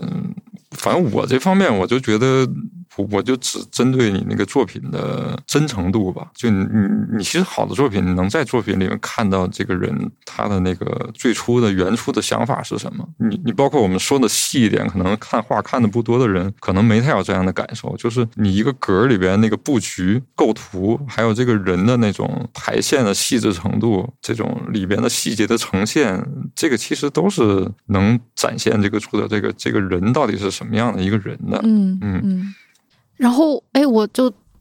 刚才在王舒老师讲的时候，突然想到，就其实现阶段的行业共识，确实就落实在具体的作品上。就这个作品的好坏、价值，大家可能是有共识的，好坏的共识。然后呢，可能就比如说，那如果类比到其他的艺术形式或媒介，比如像文学、音乐，就是也是大家都有各种各样的发展呀、流派呀，甚至他们发展的更细更多。但是他们的共识可能确实就是已经建立在他们再去积累或者是讲述这个媒介发展的历史，它经历了什么，大家知道，哎，我在哪个坐标，我在哪个状况，我现在发展是哪个风格，我以后是搞文创呢，还是去。投身到二次元产业呢，还是说我要做个人表达呢？对吧？就是大家都大概知道我要用这玩意儿去哪里。那这个可能真的就是漫画史的搭建，就是或者是不管是产业史、创作史，还是文化史，还是思想史，就是这个东西搭建。可能是因为漫画这种媒介还确实过于的年轻，所以导致还没有人去做这个事儿，或者说这个事情。还没有完全的在这种教育层面得到一种普及。我觉得，比如说你学艺术就学艺术史，对吧？你学任何一个专业或技法，你都会去学它的历史嘛。但是漫画专业是没有的，没有漫画史可以学。其实每个学院里边，我反正我查那个学院里边的那个课程设置嘛，倒是倒是有漫画史。有啊，对，是的，是的。我我们之前也会有这么教，但是他这个漫画史真是从壁画开始讲，有的地方是会从什么埃及壁画。开始讲，就因为连续并置的图像嘛，能讲故事就行。哦，是这种史，对，是的，是的，它不会像嗯，就是像这种日本漫画多少年这样，其实这种细分到这种程度，其实更少一点儿。我设想中的这种漫画史，可能就类似于说。嗯，漫画确实，比如说它作为一种连续图像的讲述，它可能是从什么时候开始的？各个国家可能有不同，比如艺术史，你也有欧洲史、中国的意识，对吧？那各个国家的那个漫画发展是什么样的？我们国家是在哪个时候开始发展的？然后那以前的。战前漫画或者是现代漫画，那各个国家的语法，比如说像韩国的漫画、德国漫画、法国漫画，大家都不一样。那之前他们的这种不一样又是啥？然后以及我们现在国内的漫画可能是一个什么状况阶段？我们在什么样的一个发展过程中？然后以及各个可能细分的方向、各种风格，然后先把动漫什么这些词儿都先给梳理梳理。就我觉得这个其实还是在教育上，我觉得还是有必要的呀。嗯，应该是有讲。你刚才提到那些，我们在课上都都有讲，对，都有漫画史的课，而且是整个一学期的课，而且是好几个老师，每个人负责不同的部分，有欧洲的，有中国的，有日本的。那中国漫画史会讲什么？中国漫画史就从。应该是从清末到民国那个时候开始讲，也也不是追的很早，我觉得追的很早那种有点太太夸张了，嗯，就是它还是有一个有一个限定范围的，嗯嗯，比方说从那种什么时代漫画、上海扑克，从从上海扑克讲起，往后时时代漫画什么一步一步的，然后那他那他现在停止在哪个阶段？就这个历史是停止在？一般来说讲史都是五有五十年嘛。五十年前的，那现在这五十年就是不讲，现在也讲，现在也讲，所以所以这个你要说纯按照那个美术史那个讲法来说，漫画史就也没什么可讲的。你要是站在那个新闻或者那传播那个角度讲，那可以讲的更广一些。但是你要最近这五十年的不算的话，那好像真的，那全是老 老的东西。对呀，我的感觉就是说没有讲现在，就是所以大家就觉得以前的东西跟自己没有关系。你现在画的东西，现在整个漫画它的这种市场情况、商业流转，包括自己未来职业规划，跟五十年前没有任何关系。他学那个，我看那个韩国那个朋友，他给我介绍韩国那边，我觉得可能可以作为一个参考，但我觉得日本那边的参考可能会更更多一些，因为日本本身它的有那个东西嘛。但但但韩国的那个特点就是说，它的那个网络漫画可能也就是十年二十年的这样的一个基础，和中国挺像的现在。然后他那边是。是有漫画史，但是那个漫画史可能就是讲那类似于像怎么说呢，有有点像美术史那样的感觉，有点拓宽知识面的感觉。嗯，但还有一部分，它就是要讲这个所谓的这个网络漫画，或者说你。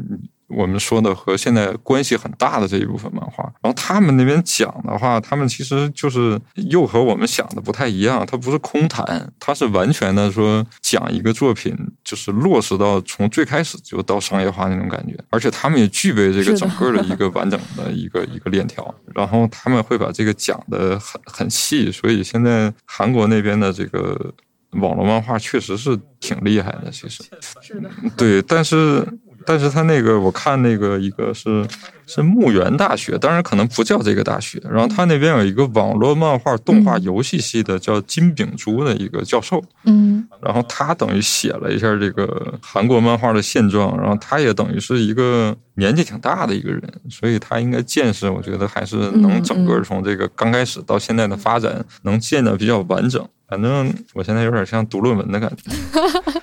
对，要不读个摘要吧？中中，我我我这里面摘了一下，就是他列举了大概有五个学院，或或者也也可以也可以像我刚才说的那样，就是说五个不同学院里面的方向啊。然后我从里边画关键词的话，最终总结出来的一个东西就是非专业或者非职业化。非专业和嗯，非非专业和和非职业化。呃，所谓的非专业和非职业化，它有一句话可以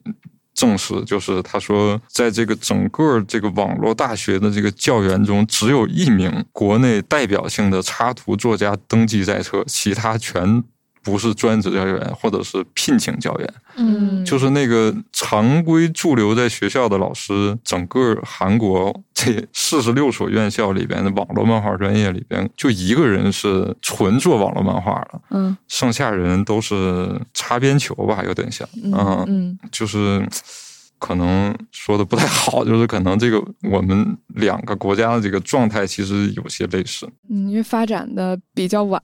对。对，然后这个东西也刚出来没多久，对对，反正种种种原因吧，也不能说这个就是说这样不对，就是说有很多后期因素没跟上，嗯。导致了这样的一个成因吧。嗯，但是这样说来，其实我还挺高兴的，就是感觉就他很年轻，他还是在一个发展的过程中。也许现在就是没有专业的和职业的老师，是因为确实就没有那么多积累。但是比如说再过个五十年，甚至再过个一百年，也许就漫画可能就会有变成一种经典而传统的媒介表现形式，也有自己的史，也有更专业的老师。但这个过程就它也是需要现在这些在做这个事情的人去积累的嘛，你也就不能躺着。然后我的就我其实很期待，就是能有一个漫画老师，他可以触类旁通的去讲漫画这个东西，并不是说就是纯就是看什么什么什么西方美术史就那么硬的这种教材，而是说他能把目前比如说之前的那些都可以不讲，他。在美术史里，什么壁画史里可能都有提到，他可能更多的就是先从就比如说加设设定一个时间，比如说五十年代以后，各个国家整个漫画的发展情况，他在创作上的探索，或者他在商业上的探索，还有他个人和其他媒介和艺术形式融合上的一个结果，就各个国家的是什么情况，中国是什么情况，然后以及我们未来可能怎么样，就是能有一个老师他能去做一点这个书，挺好的。这听起来像是个概论。对，就是因为因为所有的专业都从概论开始的嘛，现在连个概论都没有。哎，我突然想到一个问题，那咱们漫画专业教育有没有教科书啊？嗯，教科书一般都是它有一个对教科书的一个一个限制，就是你这个课要存在三到五年之后，然后你出一个教材。然后这个教材现在比较麻烦的，就是说，一个是有一个教材审核的一个机制，还有一个就是说，你这个教材现在可能，我觉得像漫画专业申请教材不一定好申请，因为它不是那种国家的刚需的专业，可能现在刚需的专业，比方说那种新兴媒体专业，或者说那种这样的专业的方向的教材，可能会有出版社去给你弄这个东西，但你漫画专业，因为你自己要去找这个出版社去给你出这个东西大西，学不是有出版社吗？嗯，那个是指的就是那种那那种大学，就是一般学、大学和学院还是有差别的嘛。哦但其实也有出版社的大学也很少，嗯嗯，那都是像比方清华、北大那样的，就这种体量的大学可能才有出版社。但是他他的出版社应该也有这个出版方向吧？有你不能说那种对啊，你嗯什么机械工业出版社出一个漫画了，这但但是但是这个教材就如果有的话，我们可以出，快写！快写。而且就刚才你说这个漫画教材不好申请，一个就是这种非刚需性。但我觉得漫画如果真的能有所谓的教材，然后当然这个教材让大大家听起来可能它不好看，但是我们可以把它做的很好看。嗯就是我觉得它它还是需要被重视，比如说被当做一个专业重视，然后从事这个工作的人能被作为职业来重视，甚至是这种创作形式本身能得到尊重。我觉得这件事情是努力的方向，也很嗯重要。，对我我也认可这个说法，就是就是你说的不好听的，自己专业的人都不尊重这个自己的专业，别人又怎么会尊重这个东西呢？对，就比如说像我我现在的感受就是，你在整个出版状态里，你出漫画，当然我们出的作品，就是因为你就会很容易去跟那些人出出哲学的啊，人家有那么多就。出版的海洋里，大家觉得出版就是知识，看书就是学习的海洋里，你做漫画，然后这是一方面，然后另外一方面就是你在整个书号的申请，包括你这个选题的审查上面，也会受到各种各样的歧视和门槛，大家就默认你这个东西就是不正经的、不着调的、可以不重视的，然后。毒害青少年的，就是这种偏见，真的就是这几十年来也因为一些原因加重了，然后只能慢慢的就是在。我有一个问题，就是毕竟是相对咱所谓的流行的这些文化，流行的漫画是先进入到这个大家的视野里的，所以应对这个市场的其实是最开始应该是一些专业性的培训，就可能在学校做这种培训之前，可能我们能看到一些漫画家在做漫画课，然后或者像。什么宅家班啊、曼奇利德这种，就是专门培训。那我想知道，从高校角度来讲，那肯定是是要跟它有区别，在高校设立这个专业才是有意义的。一方面是王硕老师会觉得这两个的区别应该在哪里，另外一个就是，那如果这两个，比如说是在应对市场的态度上有区别，那高校的教育应该如何面对市场？我想问问这两个问题。嗯，我觉得要是他们两个东西做比较的话，如果要强调一个学院所做的一个特性的话，我其实个人更认为说学校应该有点倾向于培养一个。怎么说呢？用漫画去表达的一个习惯吧。嗯，然后你要说那种专业性的去培训一个漫画的，他肯定他会依托一些背景资源。他的我想他也会有一些背景资源。嗯，就是我觉得，当然高校也可能找到这些背景资源，但我觉得你这么做的话，我个人其实不是很认可这样。嗯，所谓的背景资源，背景资源，比方说后期的一些平台的跟进了。然后某些你要做什么衍生品，或者说一些影视相关的这种东西了，就是二次开发的东西。对，就当然也也不是说不好，但是我个人总觉得，如果大学在做这个东西，我是有点迟疑的。就是如果整个范围内都是一个这种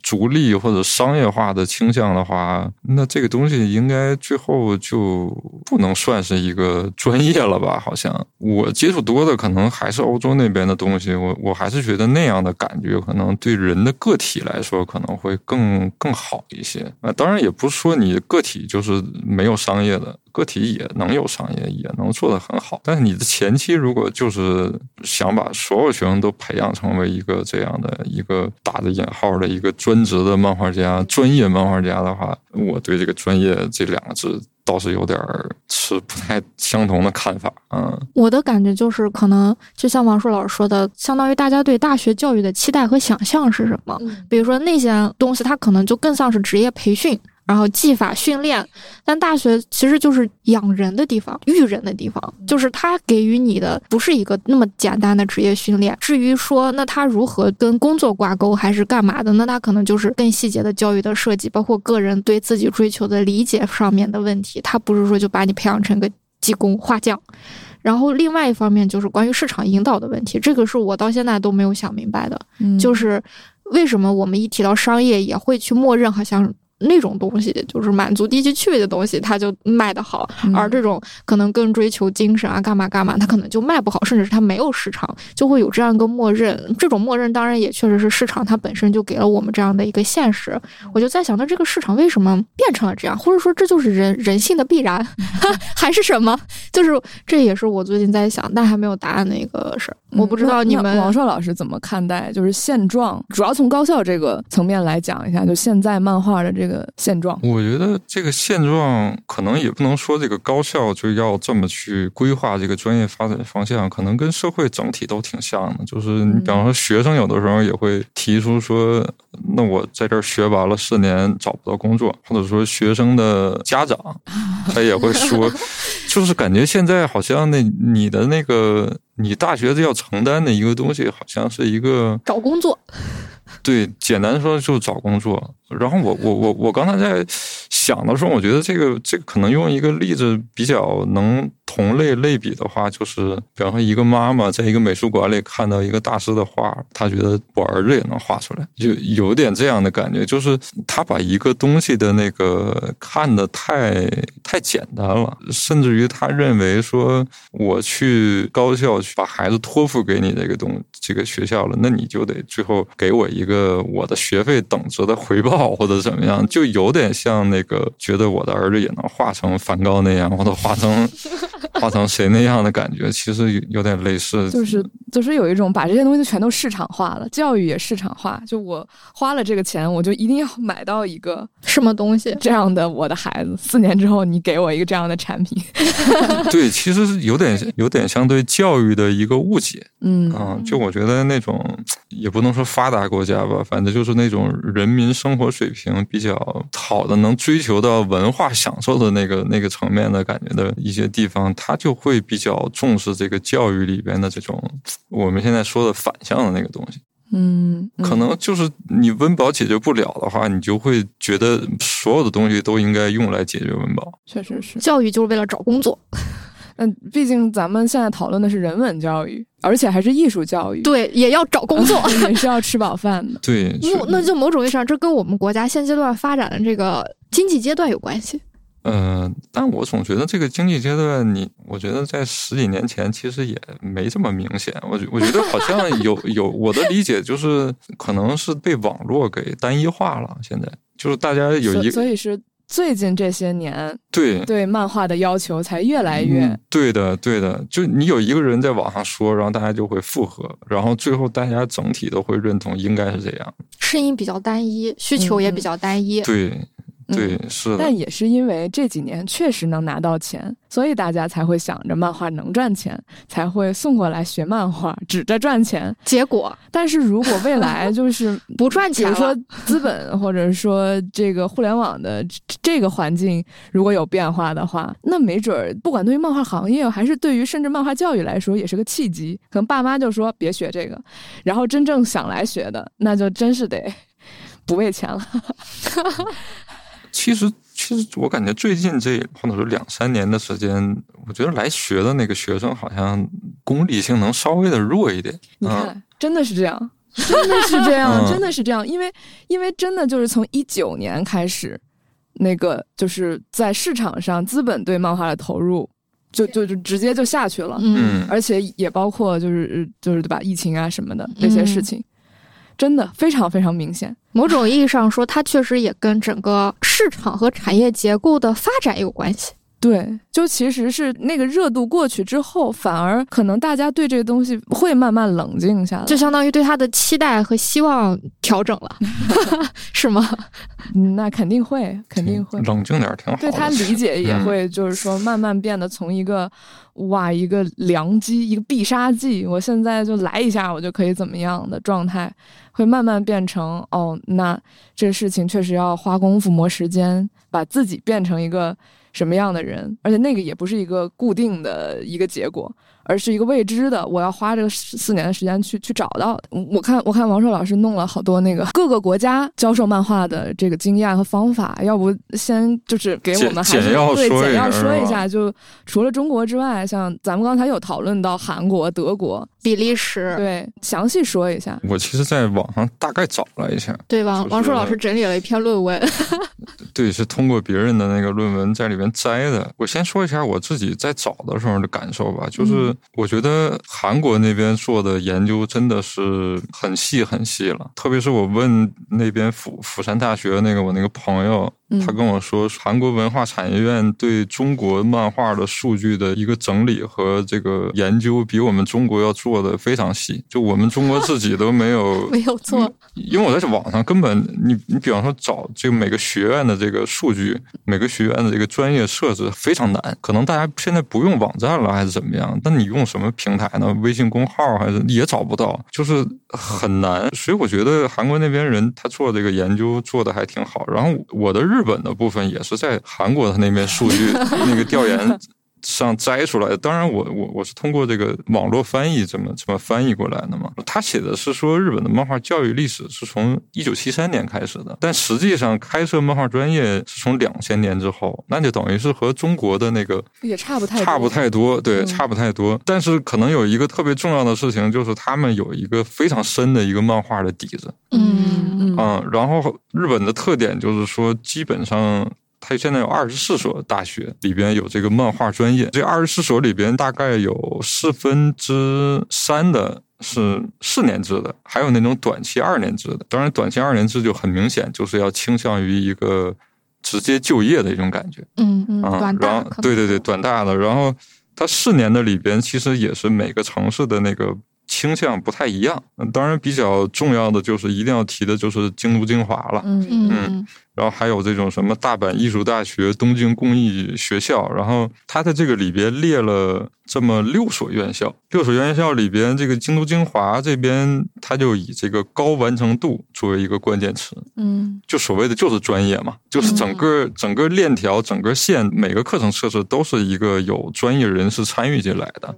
所以这个也是依依托它日本漫画的一个传统而有的。还有就是有一类学校是针对于这个所谓的新生漫画，新生漫画就是网络漫画。嗯当然，日本好像不管不管这个网络漫画叫网络漫画，它有一个自己的一个词，然后它针对的就是这种搞笑类的。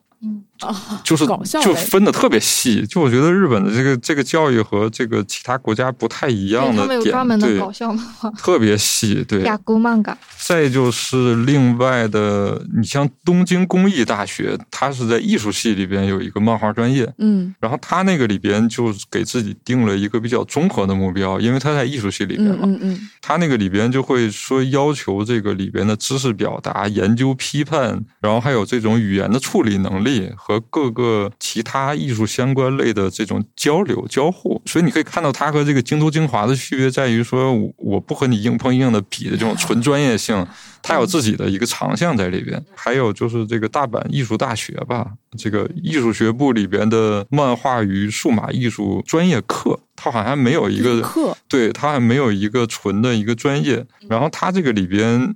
比较重点的一一项，我在里面画了，就是说它其实有点类似于像刚刚提到的这个东京工艺大学，它也是一个综合性质的。但是它的优点在于说，这个里边有一个特别厉害的一个教授，他是这个漫画方向的这个主任，嗯就是然后他的经验是什么经验？他参与过这个《灌篮高手》的这个这个这整个这个流程。漫画的对漫画的流程制作，然后他嗯本身他也导演过电影，嗯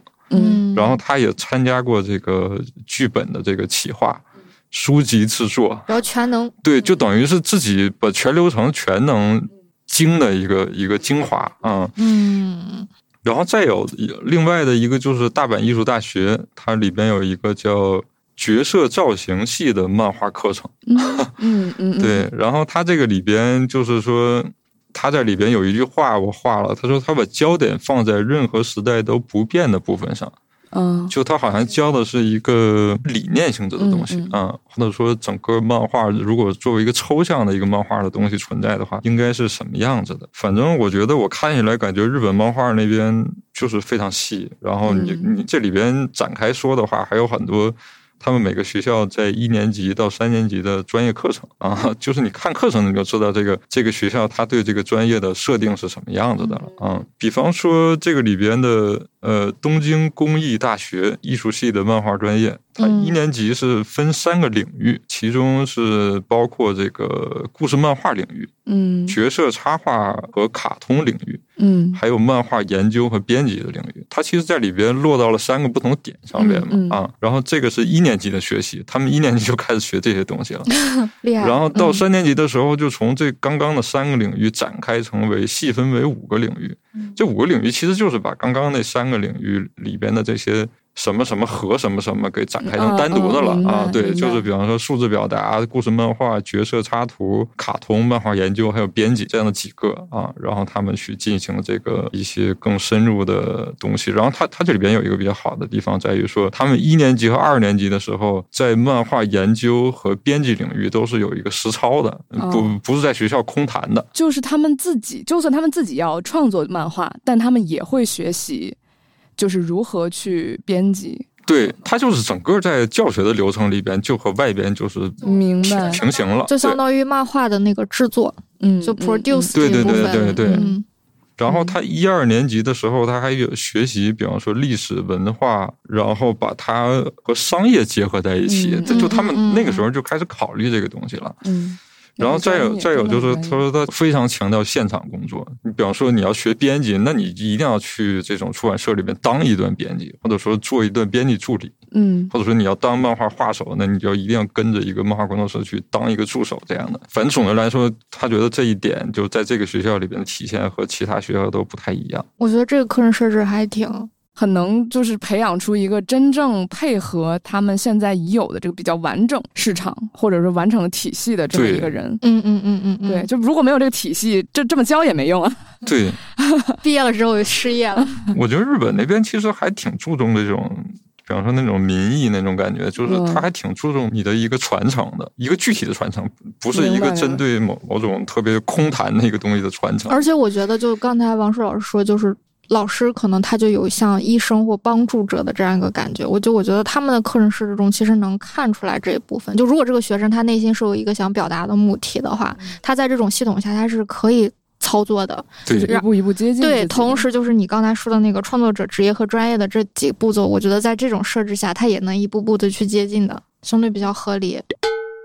这个是你从哪里找到的资料呢？嗯就是从网上。有一些是在他们学校的那种平台上边，还有一些是我平时有收集资料的习惯，平时收集的还没有翻译的那种资料，就是能有的时候能用上的话，我就把它翻译一下。那你觉得像刚才说的，像什么各个国家大概的一个情况，你觉得对于你以后，比如说你要继续从事漫画教育什么的，就对你个人来说，我觉得它肯定有帮助嘛，或者说你也会去实践一部分。但如果假如说你继续进入到一个大学的体系里面，你觉得对它有可能落实吗？嗯？我可能更倾向于说落实类似于像像比利时那种感觉，就是我其实比较清比较清楚我自己能做到的事情是什么。嗯就是你像我，你让我做日本和韩国这种，我应该做不到，因为我不了解商业的后期的运作。为什么会不了解呢？某些原因是因为我不愿意了解，还有一些方面是好像我不知道该怎么去了解这个东西。呃，比方说，我为了了解这个东西，我要去在这种游戏公司、做漫画公司工作一段时间吗？明白，就相当于你困惑于了解的途径是啥？对，嗯而且我如果呃参考刚刚说的这种日本的这种体系里边，我是觉得他们就是分工明确是比较好的一点。你比方说我自己把这种全行业全了解了的话，一个是我的能力可能在某些方面，比方说交流的能力，我可能就不太好，就可能存在这种弊端。就我觉得人能把自己的能力最大化实现，其实是最好的啊、因为嗯其实有能力更强的人，比方说做商业或者说做剧本有能力更强的人，那其实让他们来讲会更好一些。嗯，你就觉得自己把自己更擅长的那部分发扬光大就很好对对对，我挺烦现在大家总在说的那种叫，就是一一个人什么都会做那那那那样叫什么？呃斜杠青年。啊对我我不太认可这个东西，就是哪儿沾一下，咱其实最后总结不出来一个一个一个一个一个原理性的东西，我觉得这样挺不好的。其实，嗯。明白。那我们接着来说韩国的情况。就韩国那边是两个途径，一个是这个釜山大学那边，釜山大学那边他们每年都会做这个叫网络漫画研讨会，嗯，每年都会做，已经做了应该有个十几年的时间了那。以后我们可以做吗？网络漫画研讨会、你们其实可以做类似，出版漫画研讨会，对，我 我觉得就为嘛做？更倾向于自己的那个长项的那。我们做出版漫画研讨会，是啊，我可以做网络的，那就出版兼网络漫画研讨会。就我在这个里边画了几个点比较重要，就是他说韩国那边的入学之前，在高中他们就已经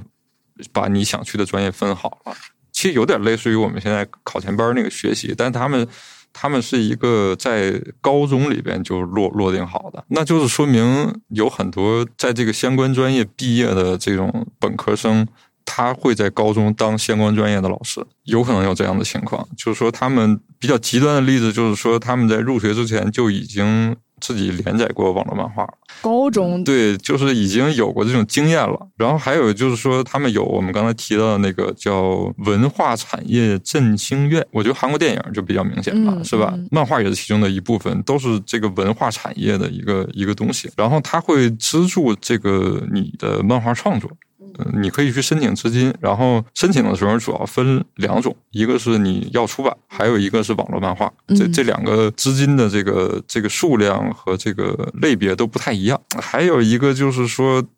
就是因为韩国网络漫画特别牛嘛，嗯然后它这个整个这个关于这个网络漫画的这个四十六所院校里里边的这个整个的这个全县城的这个教育，每个它都能做的很细致。就不说那个老师是否是专业的，但起码说它的这个整个的行业这个流程上来说，它是一个比较透彻的一个东西啊。就比方说你在刚开始企划的时候，它就已经介入到某种你最终要达到的一个结果，包括角色的一些设计啦，包括一些更剧本化的一些东西。就相当于可能你做这件事情上的每个步骤，它都有一个非常清晰的一个。对，而且他，我和那个朋友在聊的，我的感感受的特点就是我，我们好像把这个漫画分成这个商业漫画和非商业漫画。嗯他们那边好像就其实，在做的时候就已经把这个东西分明白了。我们的地方可能就是在于说，我们在做的时候，有的些时候不知道这个能卖好，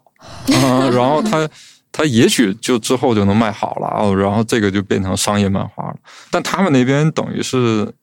等于是这种正向的，我们有点像逆向的了，我觉得。其实嗯我觉得，我会觉得先做更好，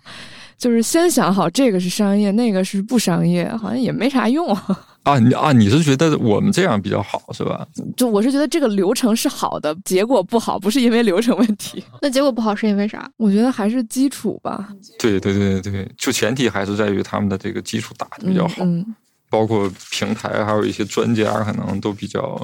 嗯。嗯有了一定基础之后，正着推是合理的。我们没有这个基础，现在就想正着推，可能也也就比较困难。就是说，是你们俩所说的基础具体是什么呢？基础，就是一个你整个行业的一个现状。对你包括作者，包括读者，包括编辑，包括一些嗯发行什么什么这样的一所所有的渠道吧，呃，包括网络平台，就所有的频道的一些基础。韩国那边等于是说我我们要说的极端一些，就是你在开始创作作品的时候，这些人都集中在一起开会了。嗯啊，嗯所以说你最后你达成的也许就是内部说出来的一个东西，就只不过是把它实现出来啊。嗯，比较工业化。对对对对对对对，因为之前我们也聊到过，就是说中国的漫画现在就是可能是在不该细分的时候就已经细分了，在不该前期这样策划的时候就已经这样策划了，就大家的能力还没到，但是现在就已经是少年少女、青年青女，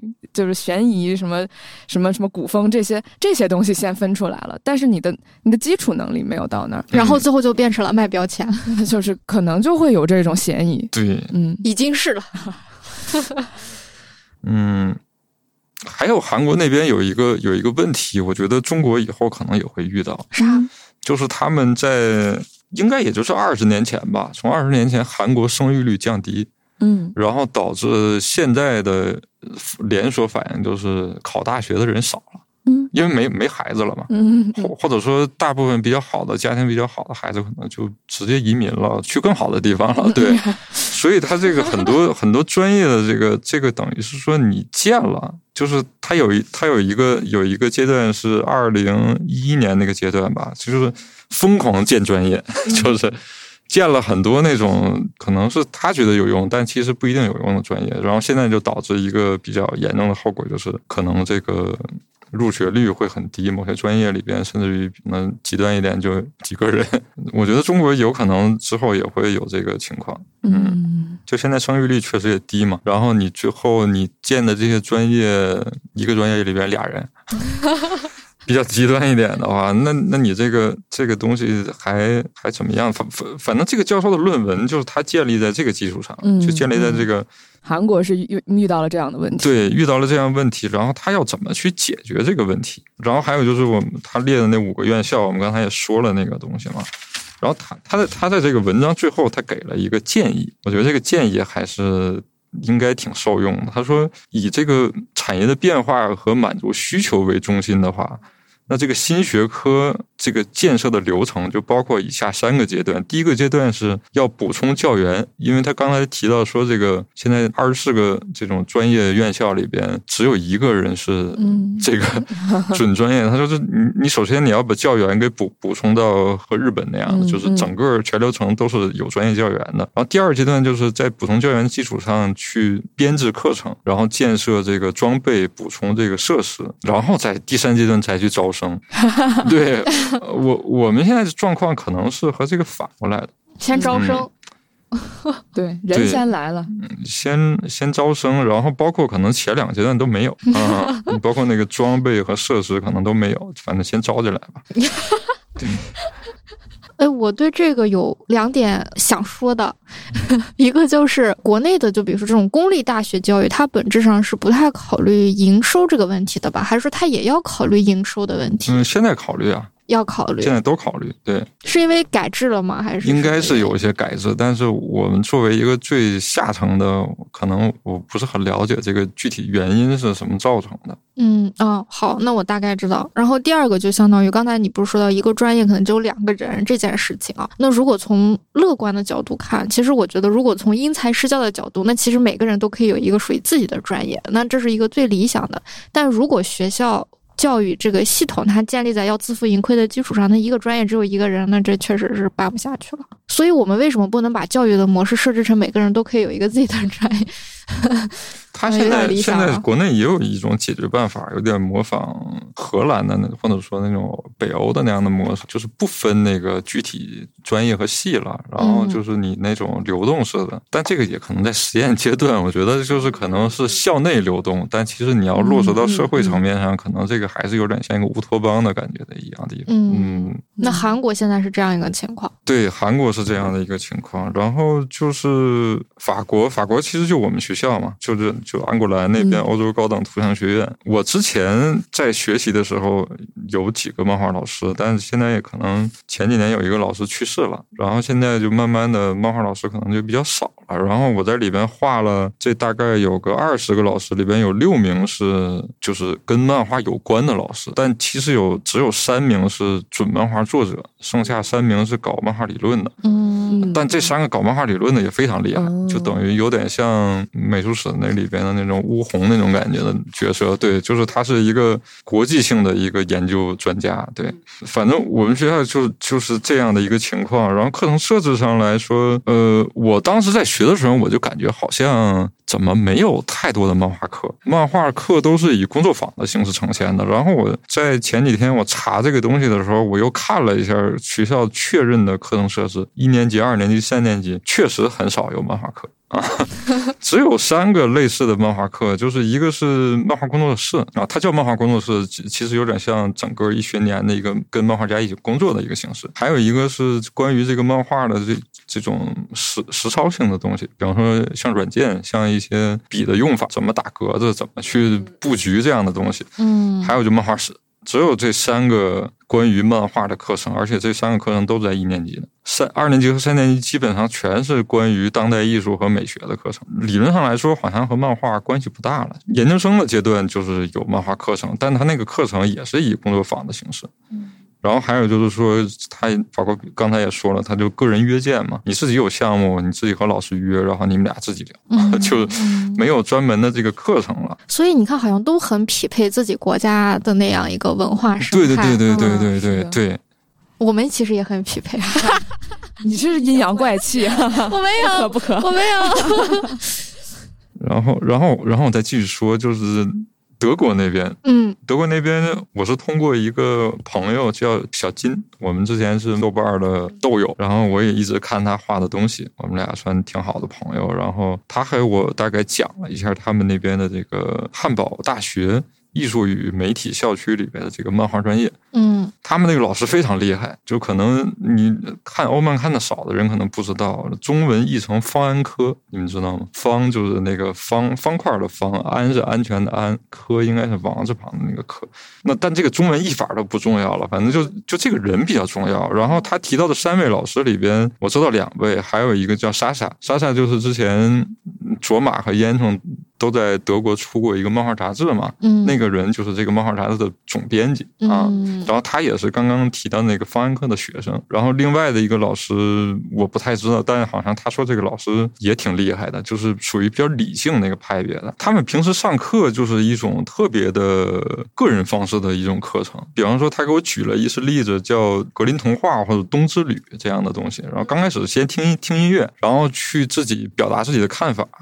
嗯，然后找到一个灵感的的一个点，然后从那个点开始，这几个老师去陪伴着你，一点一点把这个孵化出来。就是我觉得那个，就是刚才说那个德国和中国的美美术类的相关专业比较像的原因，我也觉得是在于这点，就是他们有点像你要做一个艺术项目的感觉，然后我去帮你实现这个艺术项目，我可能给你一些建议。然后德国教育里边，我觉得比较重要的一个就是他会有一些老师自己他的那个从业经验，他自己发明出来的一些互动练习，这个是比比较好玩的。还有说他会给你做引导，他的引导主要呈现在两方面，一个是聊天和讨论，嗯或或者是这种公开评论，就是学生和老师共同去评论你。还有一个就是他们说他们的图书馆的藏书是特别多的，漫画的藏书。我觉得这个也是中国比较欠缺的一个点，就是你说我们应该看更多的东西，但是你图书馆没有跟上，你去哪儿看呢？对吧？我们不能让书店作为这个责任啊，不能把所有的责任都推给书店去做啊。嗯，这一点真的很重要。还有就是我们市场上没有那么多书漫画书，对这倒是，这倒是。但是高校它其实它可以买国外的书，是的，我觉得应该嗯怎么撺掇一下 北京这几所学校，哪个学校在图书馆开辟一个这个漫画的书区？啊，对，还有一个，我觉得是中国的这种有点像行业之间或者说专业之间的一个一个小圈子的感觉。嗯就是中国，它可以建在一个学院里建一个完整的图书馆，但这个图书馆仅仅是针对于它学校自身的啊。嗯它不会公开。对你像法国、德国这些都是和大众完全公开的，你就街边的流浪汉，你就可以直接进到图书馆里看漫画。我觉得公共图书馆是一个特别的，还有就是是他说那个教授本身他也有藏书，这个我比较认可，就我也实际见过，就是我去那个哈勒那个城市，他那个城市有一个也是我特别喜欢，叫阿塔克，一个漫画家，可能平时看到的比较多的是他的绘本，然后他家里的藏书就特别特别多，而且德国人那边好像他特别喜欢收藏各个国家的这种漫画作品。嗯就是我觉得眼界也比较开放吧，甚至于说我那朋友他说他在做一个项目的时候，他的老师家里都有中国建国后的那种漫画相关的东西资料都。我觉得这个这个对于一个外国人来说，我觉得应该不太好能得到这个东西，所以他如果能有这方面的资料和知识的话，那我我会特别相信他这个人的眼界应该是挺挺广的，嗯嗯，德国是这样，然后我着重说一下比利时。比利时是他的本命。对我，我特别喜欢比我，我其实有点后悔，当时应该去比利时学习。那天王硕老师跟我说完之后，我都想去了。对，就是那种啊，怎么那么好？比利时就是，如果你去查他那个，如果我们以一个漫画学校的漫画专业老师他的这种作品的高度和深度来说的话，我觉得比利时是远超所有国家的。嗯就它里边，我查了一个叫圣吕克的一个学校，就是在那个布鲁塞尔那个城市。它那个里边，我看我数一下有几个漫画家呀，一二三四五六七八九十，十一个，十一个都是特别厉害的漫画家。有一个人可能大家知道，就埃里克·朗贝，就是后浪出的《战后风景》那个人。他们都是在这个学校任职吗？对他们叫漫画老师，就是那写出来就是叫漫画，还他他还不是教师，他就是纯纯教漫画的老师。所以这个就我真是太服气了。我觉得一个学生能 能在一个学校能有这么多漫画老师去辅导的话，他那个东西那个多元性可能会会特别好。而且我也一个一个查了，就有有有些漫画家我知道，有有几个我不太知道。我查了一下他们的那个定位，就是。倾向还挺不一样的，有有的特别像绘画，有的就是那种比较商业，但也不是特别商业。就是所以说，他那个里边招收的那个老师的方向不是一个纯单一的艺术方向，它是一个挺多元的。然后比利时那边，它的教育是注重一个这样的东西，它注重一个技术和观察，就你技术掌握，还有你观察方法的一个掌握。它还要探索漫画的边界和可能性，它要让你了解经典。然后了解什么东西的替代性，还有这个东西的漫画的这个实验性，它会让你就去做这这些方面的研究和探讨。嗯。然后再有一个就是研究图文关系，嗯。嗯，嗯，就图哇听每个听起来都对每个每个都特别特别扎实，而且我在看的时候，我也想象了，就是某些人在看他的课程设置的时候，可能会想，哦，那我去你这儿学，学完了之后，我能有什么用呢？看着这些东西好像都没有特别实际的用途，然后他最后也没有提供你特别实际的一个，就是这个就业方向，他只说你在学完之后，你可以对这个学科有一个更广泛的了解，甚至于说对视觉文化有一个更广泛的认知，然后你可以自己有一个自己的批评态度，嗯还有就是说你练习了口头和书面的表达，然后再有就是说它能够帮助你能够在以后的团队工作中有一个反思和自我评估。这个这个听起来好像都比较虚，但是其实我是觉得都很重要。都很重要。其实它它就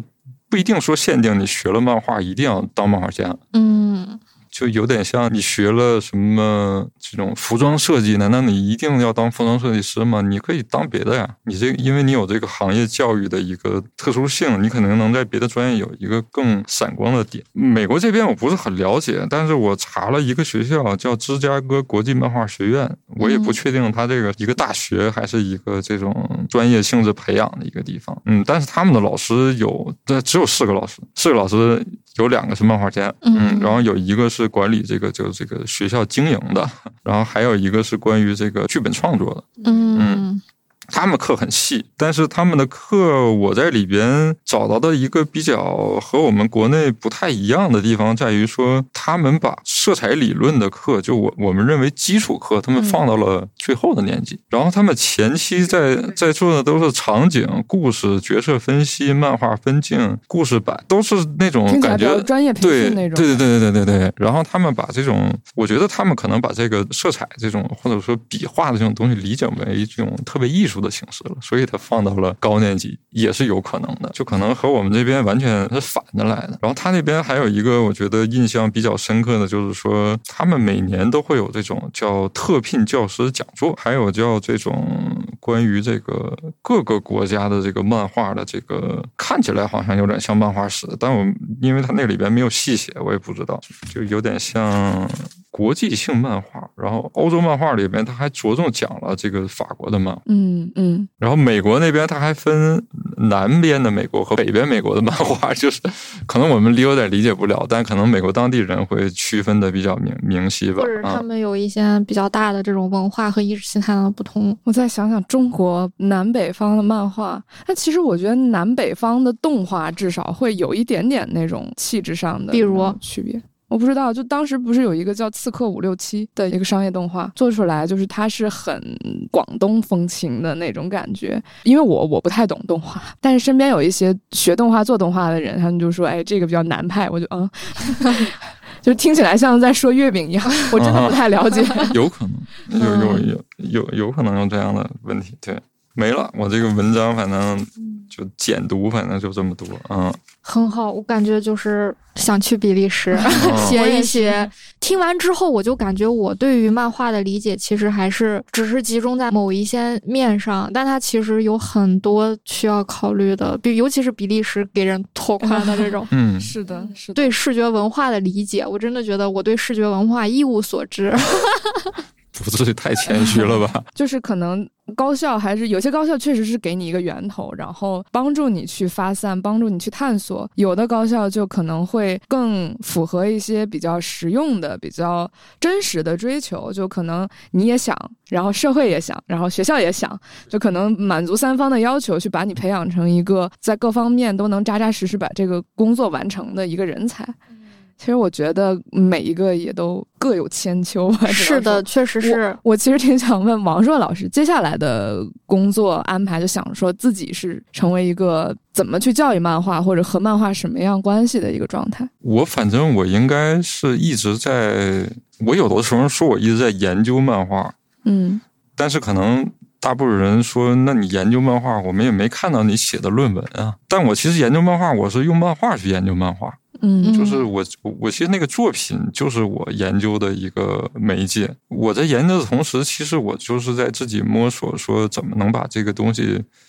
总结出来一个东西，可以更简单的让人能知道，或者说他也能用这个方类似的方法去做这个东西。我有一次机缘巧合的时候，我我还把漫画用那种几何的形式给解释了一遍，然后我觉得好像在一九一零年或者到一九二零年期间的某些无字漫画，我还真能用那个方法给它全解决了。我是希望可以自己做的这个东西，你要说对社会有益的话。我期待我之后可以做一些这样的简单方法性质的东西，但这个简单方法，你其实你在操作的同时，你你和自己作品相关了之后，这东西就不是一个一个单维度的东西了。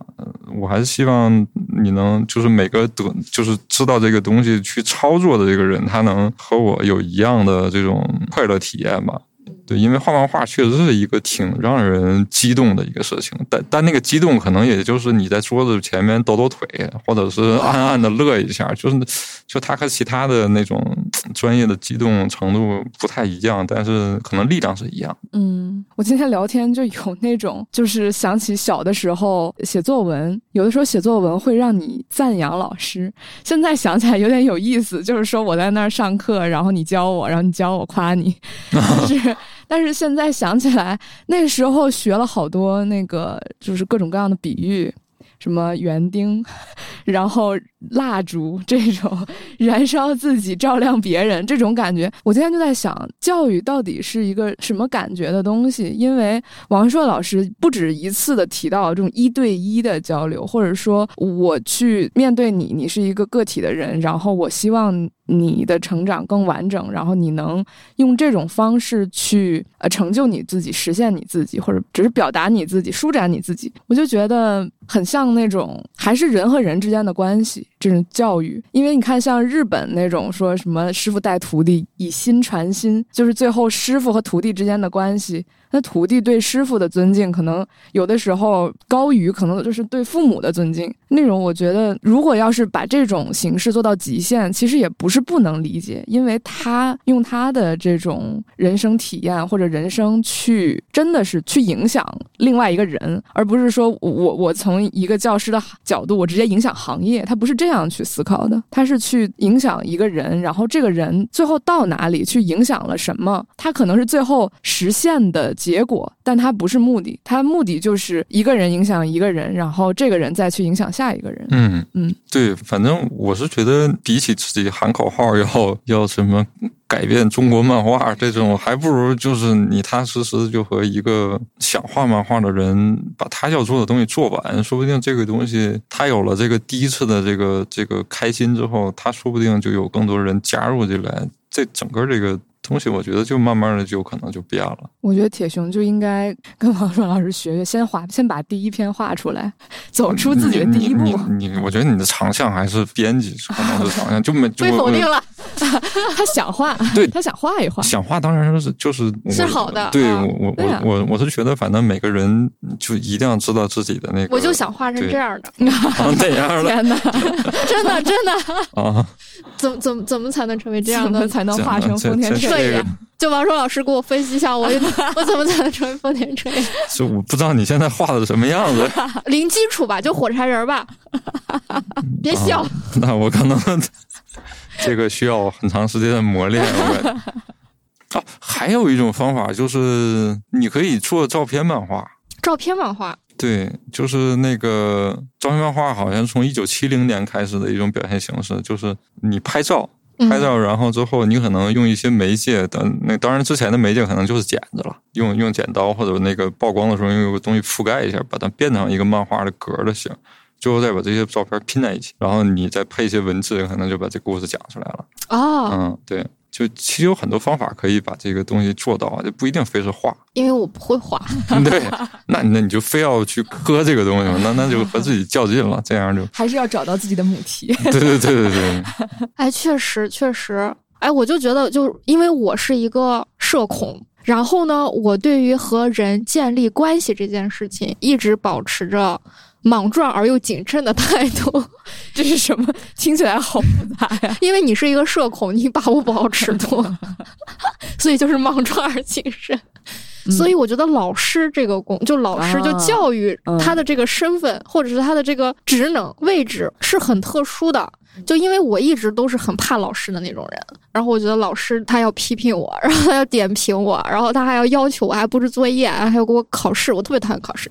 然后所以我也很害怕老师。但是就比如说像嗯，因为长罗他说以前当过。老师嘛，然后包括这次见到了王硕，就是老师本本师，所以就是怎么说呢？就是就像王硕老师，他的理念就是他觉得，就他用了“帮助”这个词儿，然后甚至是希望对方能用一些，就是他把他。能传输到的经验，然后看到对方实际的样子，然后我提供一些适合你的方法、工具和理念，来让你最终实现你想做到的事情，就帮助你走一段的路，甚至是希望你能走得好的人。我从来没有从这个角度理解过老师。我我之前也和你一样，是吗？我也特害怕老师，但我大学老师特别好，然后我回国读博的老师也特别好。反正我我我觉得我现在就等于是模有点模仿他们吧，嗯，就反正他们对我的那个好，我也想能传递下去吧。就是就他们在教我的时候，他们也经常念叨说之前的老先生，就学院里的老先生，其实反正就是那种。我还挺羡慕之前的那种学学院的氛围的，现在感觉有点像老师变成了一个。上班的职业，嗯，就以以以前的那个老师，反正听老师形容，就是晚上一起喝酒，然后一起干点什么事儿，反正全都是那种就像哥们儿似的感觉。对，就是老师和学生之间。对，老师和学生之间，现在可能会有很多，现在有距离感了。对，有距离感，而且而且有些时候，老师其实不愿意这个单独和学生这种，嗯，加加微信了或者怎么样，他好像觉得，我觉得受到某种。这种东西的一个一个影响，就比方说这种私人时间和工作时间的区分，嗯嗯，你要说一个老师二十四小时全都得照顾学生的这个问题，其实也挺烦的，想一想，很辛苦，对，也挺辛苦的。但是你要说这种分的特别明确的，好像也也不太好，好像好像那你就是，我就想到作者跟编辑的关系。没有，我刚才听你说这个帮助，我就想，那王硕老师是真的能帮到学生。我当时去学校就帮忙代课嘛，我是之前自己虽然也创作也做编辑，但我的工作是非常市场化的。我当时就稍微会有点害怕，就是说我我只讲我这个东西，但我这个东西只是市场的很小一部分，我能帮到什么呢？然后我就 上课的时候不断说，我就我说我是我其实什么都不太知道，我其实跟你们差不多。然后后来的后来自己的感觉就是，我这个课上的纯靠良心，就是 就是一边一边说一边说我知道什么，一边说我可不是一切。对，是的。但我觉得这种态度挺好的，就是我还是希望能够有更多在一个地方能深挖的很深的专业的人士能去。我我的感觉就是，对老师首先应该是对权威这个东西祛魅，就是学生对权威祛魅，老师对权威祛魅。但是同时，学生。和老师之间也是彼此关爱和尊重的关系，不是说我没有权威了，你就要不尊重我。但是我觉得好多人其实做不到这一点呢，就是很容易就被这个东西就。就二选一了，对教育还没有一个完整的共识。就我来这儿学，可能没有我想象那么厉害，然后我就不尊重你。对，这这是一个纵向的感觉，就是这种优绩的心态。我比谁好，我我厉害了，我就怎么样？对，其实其实他不是。其实我觉得，如果再回归本质，可能就是一个，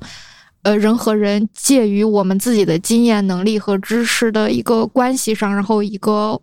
帮助和彼此成长的一个感觉，但是很难嘛？但是是值得实践的。毛硕老师，最后给我们说一下，有没有什么最近的，比如说教学的，或者说创作上的计划吧？教学上，我其实一直在想，就是写一个有点像中央美术学院那个邱振中老师那样的一个，他做过一个书法的，好像九十九种练习吧。嗯，其实我也想做一个关于漫画的。比方说，也是九九十九种，或者说一百种这样的一个练习，因为我是觉得你单独的去讲一个理论的话，不如把它设定成为一个小练习，然后你告诉这个练习的目的是什么，然后最终它的一个评判标准是什么。我我觉得这样可能可能会更开放一些，然后可能真的有人能把这一百个练习做完了，可能说不定就能知道那个它融合起来的那个总体的东西了。因为那个总体的东西，我不可能用一个全知全能的，在同时把这东西都灌输出去，也也不太可能。就是可能真的需要你把。这个东西串联起来，反正我想做一个这样的书。再就是我自己这边创作，因为去年前年不是那个《寻妖记》嘛，嗯，今年也也要出别的书。但是我我自己内心里边，其实因为那个我做《寻妖记》的时候，我最深的一个感触就是，我觉得好像漫画真的可以做一些跟。跟这种个人的关系很近的东西，就就比方说，你可以去关注一个群体，甚至于群体里边的一个人，然后，嗯，你以你以一个什么文化人类学这样的一个田野调查的方式，你用漫画的方式把这个东西给它梳理出来，我觉得可能对某些对这个方面感兴趣又。独自比较困难的人，他可能会是一个挺好的一个引子啊，就等于是我把这个东西给你，同样是一盘菜，我给你摆的稍微好点儿然后你可能就觉得这菜既好看又好吃了。对，嗯，反正在做这个事情，然后再有就是我自己私下实践，就是我自己用漫画去研究漫画啊，这个应该是 长久进行的一个东西。嗯，回来我们会把这个王硕老师的。他那个漫画研究漫画公众号放在放在我们博客底下，好吧，咱们都去看看。老师，我从来不会考虑说自己作品商业化的问题吧，从来不考虑。嗯，我是希望就是说，那个如果有编辑和我一起在做这个东西，然后如果这个东西真的能达到一个呃。商业化的前提就在于说，我认为读者真的能喜欢这个东西，那我还是很很愿意做的。就我我我不想昧着良心去，就是为了一个。那样的东西，然后去去欺骗读者，或者说做一些那种讨巧的东西，去我觉得那个有点就是跟你说谎话和欺骗眼睛是一个道理的，就是你做了一个伪图像，然后你去欺骗读者的眼睛，反正我觉得那个是不太好的。其实王硕老师商业化也是有的。去年我冬天冒着大雪出去买菜，就是打着《炫耀记》的，然后菜是买回来了，那个伞就。死在路上了，我当时巨心疼。当时就是一个透明伞，然后上面画着两个小头像，然后特别喜欢那个伞。所以其实我觉得，想要商业化的话，其实它只要在一个合适的位置上，然后消费者对它的理解也是就它本来的那个样子，我觉得其实是有很多空间的。对，反正就两点，我觉得一个是专业的事儿交给专业人做，就是你做商业的，你就真的。找一个懂商业的人去做，还有一个就是开始就要想这个东西。你要开始不想，就就比方说你你开始就不想挣钱，然后你最后做出来了，你要把这个东西挣钱，那那就太辛苦，是的，想了这个人了，那就对，是的。所以就我觉得这两点可能是比较重要的，嗯。然后还有就是关于那个本土漫画的问题，嗯，就类似于就是最后就说想未来能看到什么样的本土漫画。对，包括对未来这个行业的一些想象，我是觉得一个就是我们刚才也说了嘛，就是我是比较期待能说有。更多不同行业的人过来讨论漫画，或者以漫画的形式去做一些东西，我觉得那样是我挺期待的一个本土漫画的一个现状。还有就是说，所谓的一个一个多元性吧，比较明显的一些，就是你看到的那个风格是不太一样的。就是你你要一味的强调风格，当然也不行嘛。就是说，你那个为了风格多，我们的风格多也也。其实那个我之前看一个老师说的，哎，好像就安克说的。嗯，就方案科说呢，你的那个风格，你要和你的故事是一体的。嗯，就你如果你要讲一个，就比方说东北的一个特别贫苦的一个老人，一个独居老人的故事，那你的风格应该是什么样的？你不能说那种拼贴那种色彩全是乱七八糟的那种，肯定不行。可能更好的方式是一个比较灰灰的素描铅笔的那样感觉，可能会更适合一些。反正就是，我是觉得那个从业者在这个创作作品的时候，可能稍微多考虑一些。可能是既对整个你完成作品的这个时间的一个尊重，也对你看的这个人也是有一个尊重。然后等于是最后它产生一个长期的一个效能，就是读者如果总阅读这些不同种类、不同表达的东西，他他的那个自己对这个东西认知也会改变。再有就是，我是觉得我们反正一直说这个这个要把中国漫画和其他的。国家的漫画给区别出来嘛，就是有些时候说国漫或者怎么样的，但我是觉得可能中国漫画以后的发展可能又更倾向于个体化吧。反正你现在看一些书展的感觉，是的，包括一些这种网络上的这些个人画手嗯嗯的这种走红，可能最后还是倾向于一种个体的形象，它不是一个可能和以前日本的不日本的那种商业模式不太一样了。就对，就这么多，嗯，很有启发，嗯。然后我有一个最后的问题，就是关于中国漫画教育这个事情，我觉得很有意义，然后也想继续讨论。就如果王硕老师推荐下一个可以和我们聊中国漫画教育的人，你觉得会是谁？我觉得我可能推荐两个老师，一个是美院的我的那个以前的读博的同学呢，就是杨忠老师，就那绘本专业的，嗯，还有一个中国美院的这个阮娟婷老师，嗯。嗯，但是你要说要讨论漫画的话，我觉得还是可能还是阮老师会更近一些。嗯，但你要说整个讨论一个叙事艺术或者讲故事方式的话，那那可能这两位老师都比较适合。嗯，好的，好的，对，那就期待着这两位老师出现在以后出现的。我也我也我也期待要听一听，对对对。好，行，好的，那就这样。好，和大家再见吧。拜拜，大家！感谢今天王硕老师来，对，感谢王硕谢谢谢谢谢，好，谢谢，嗯，拜拜，拜拜。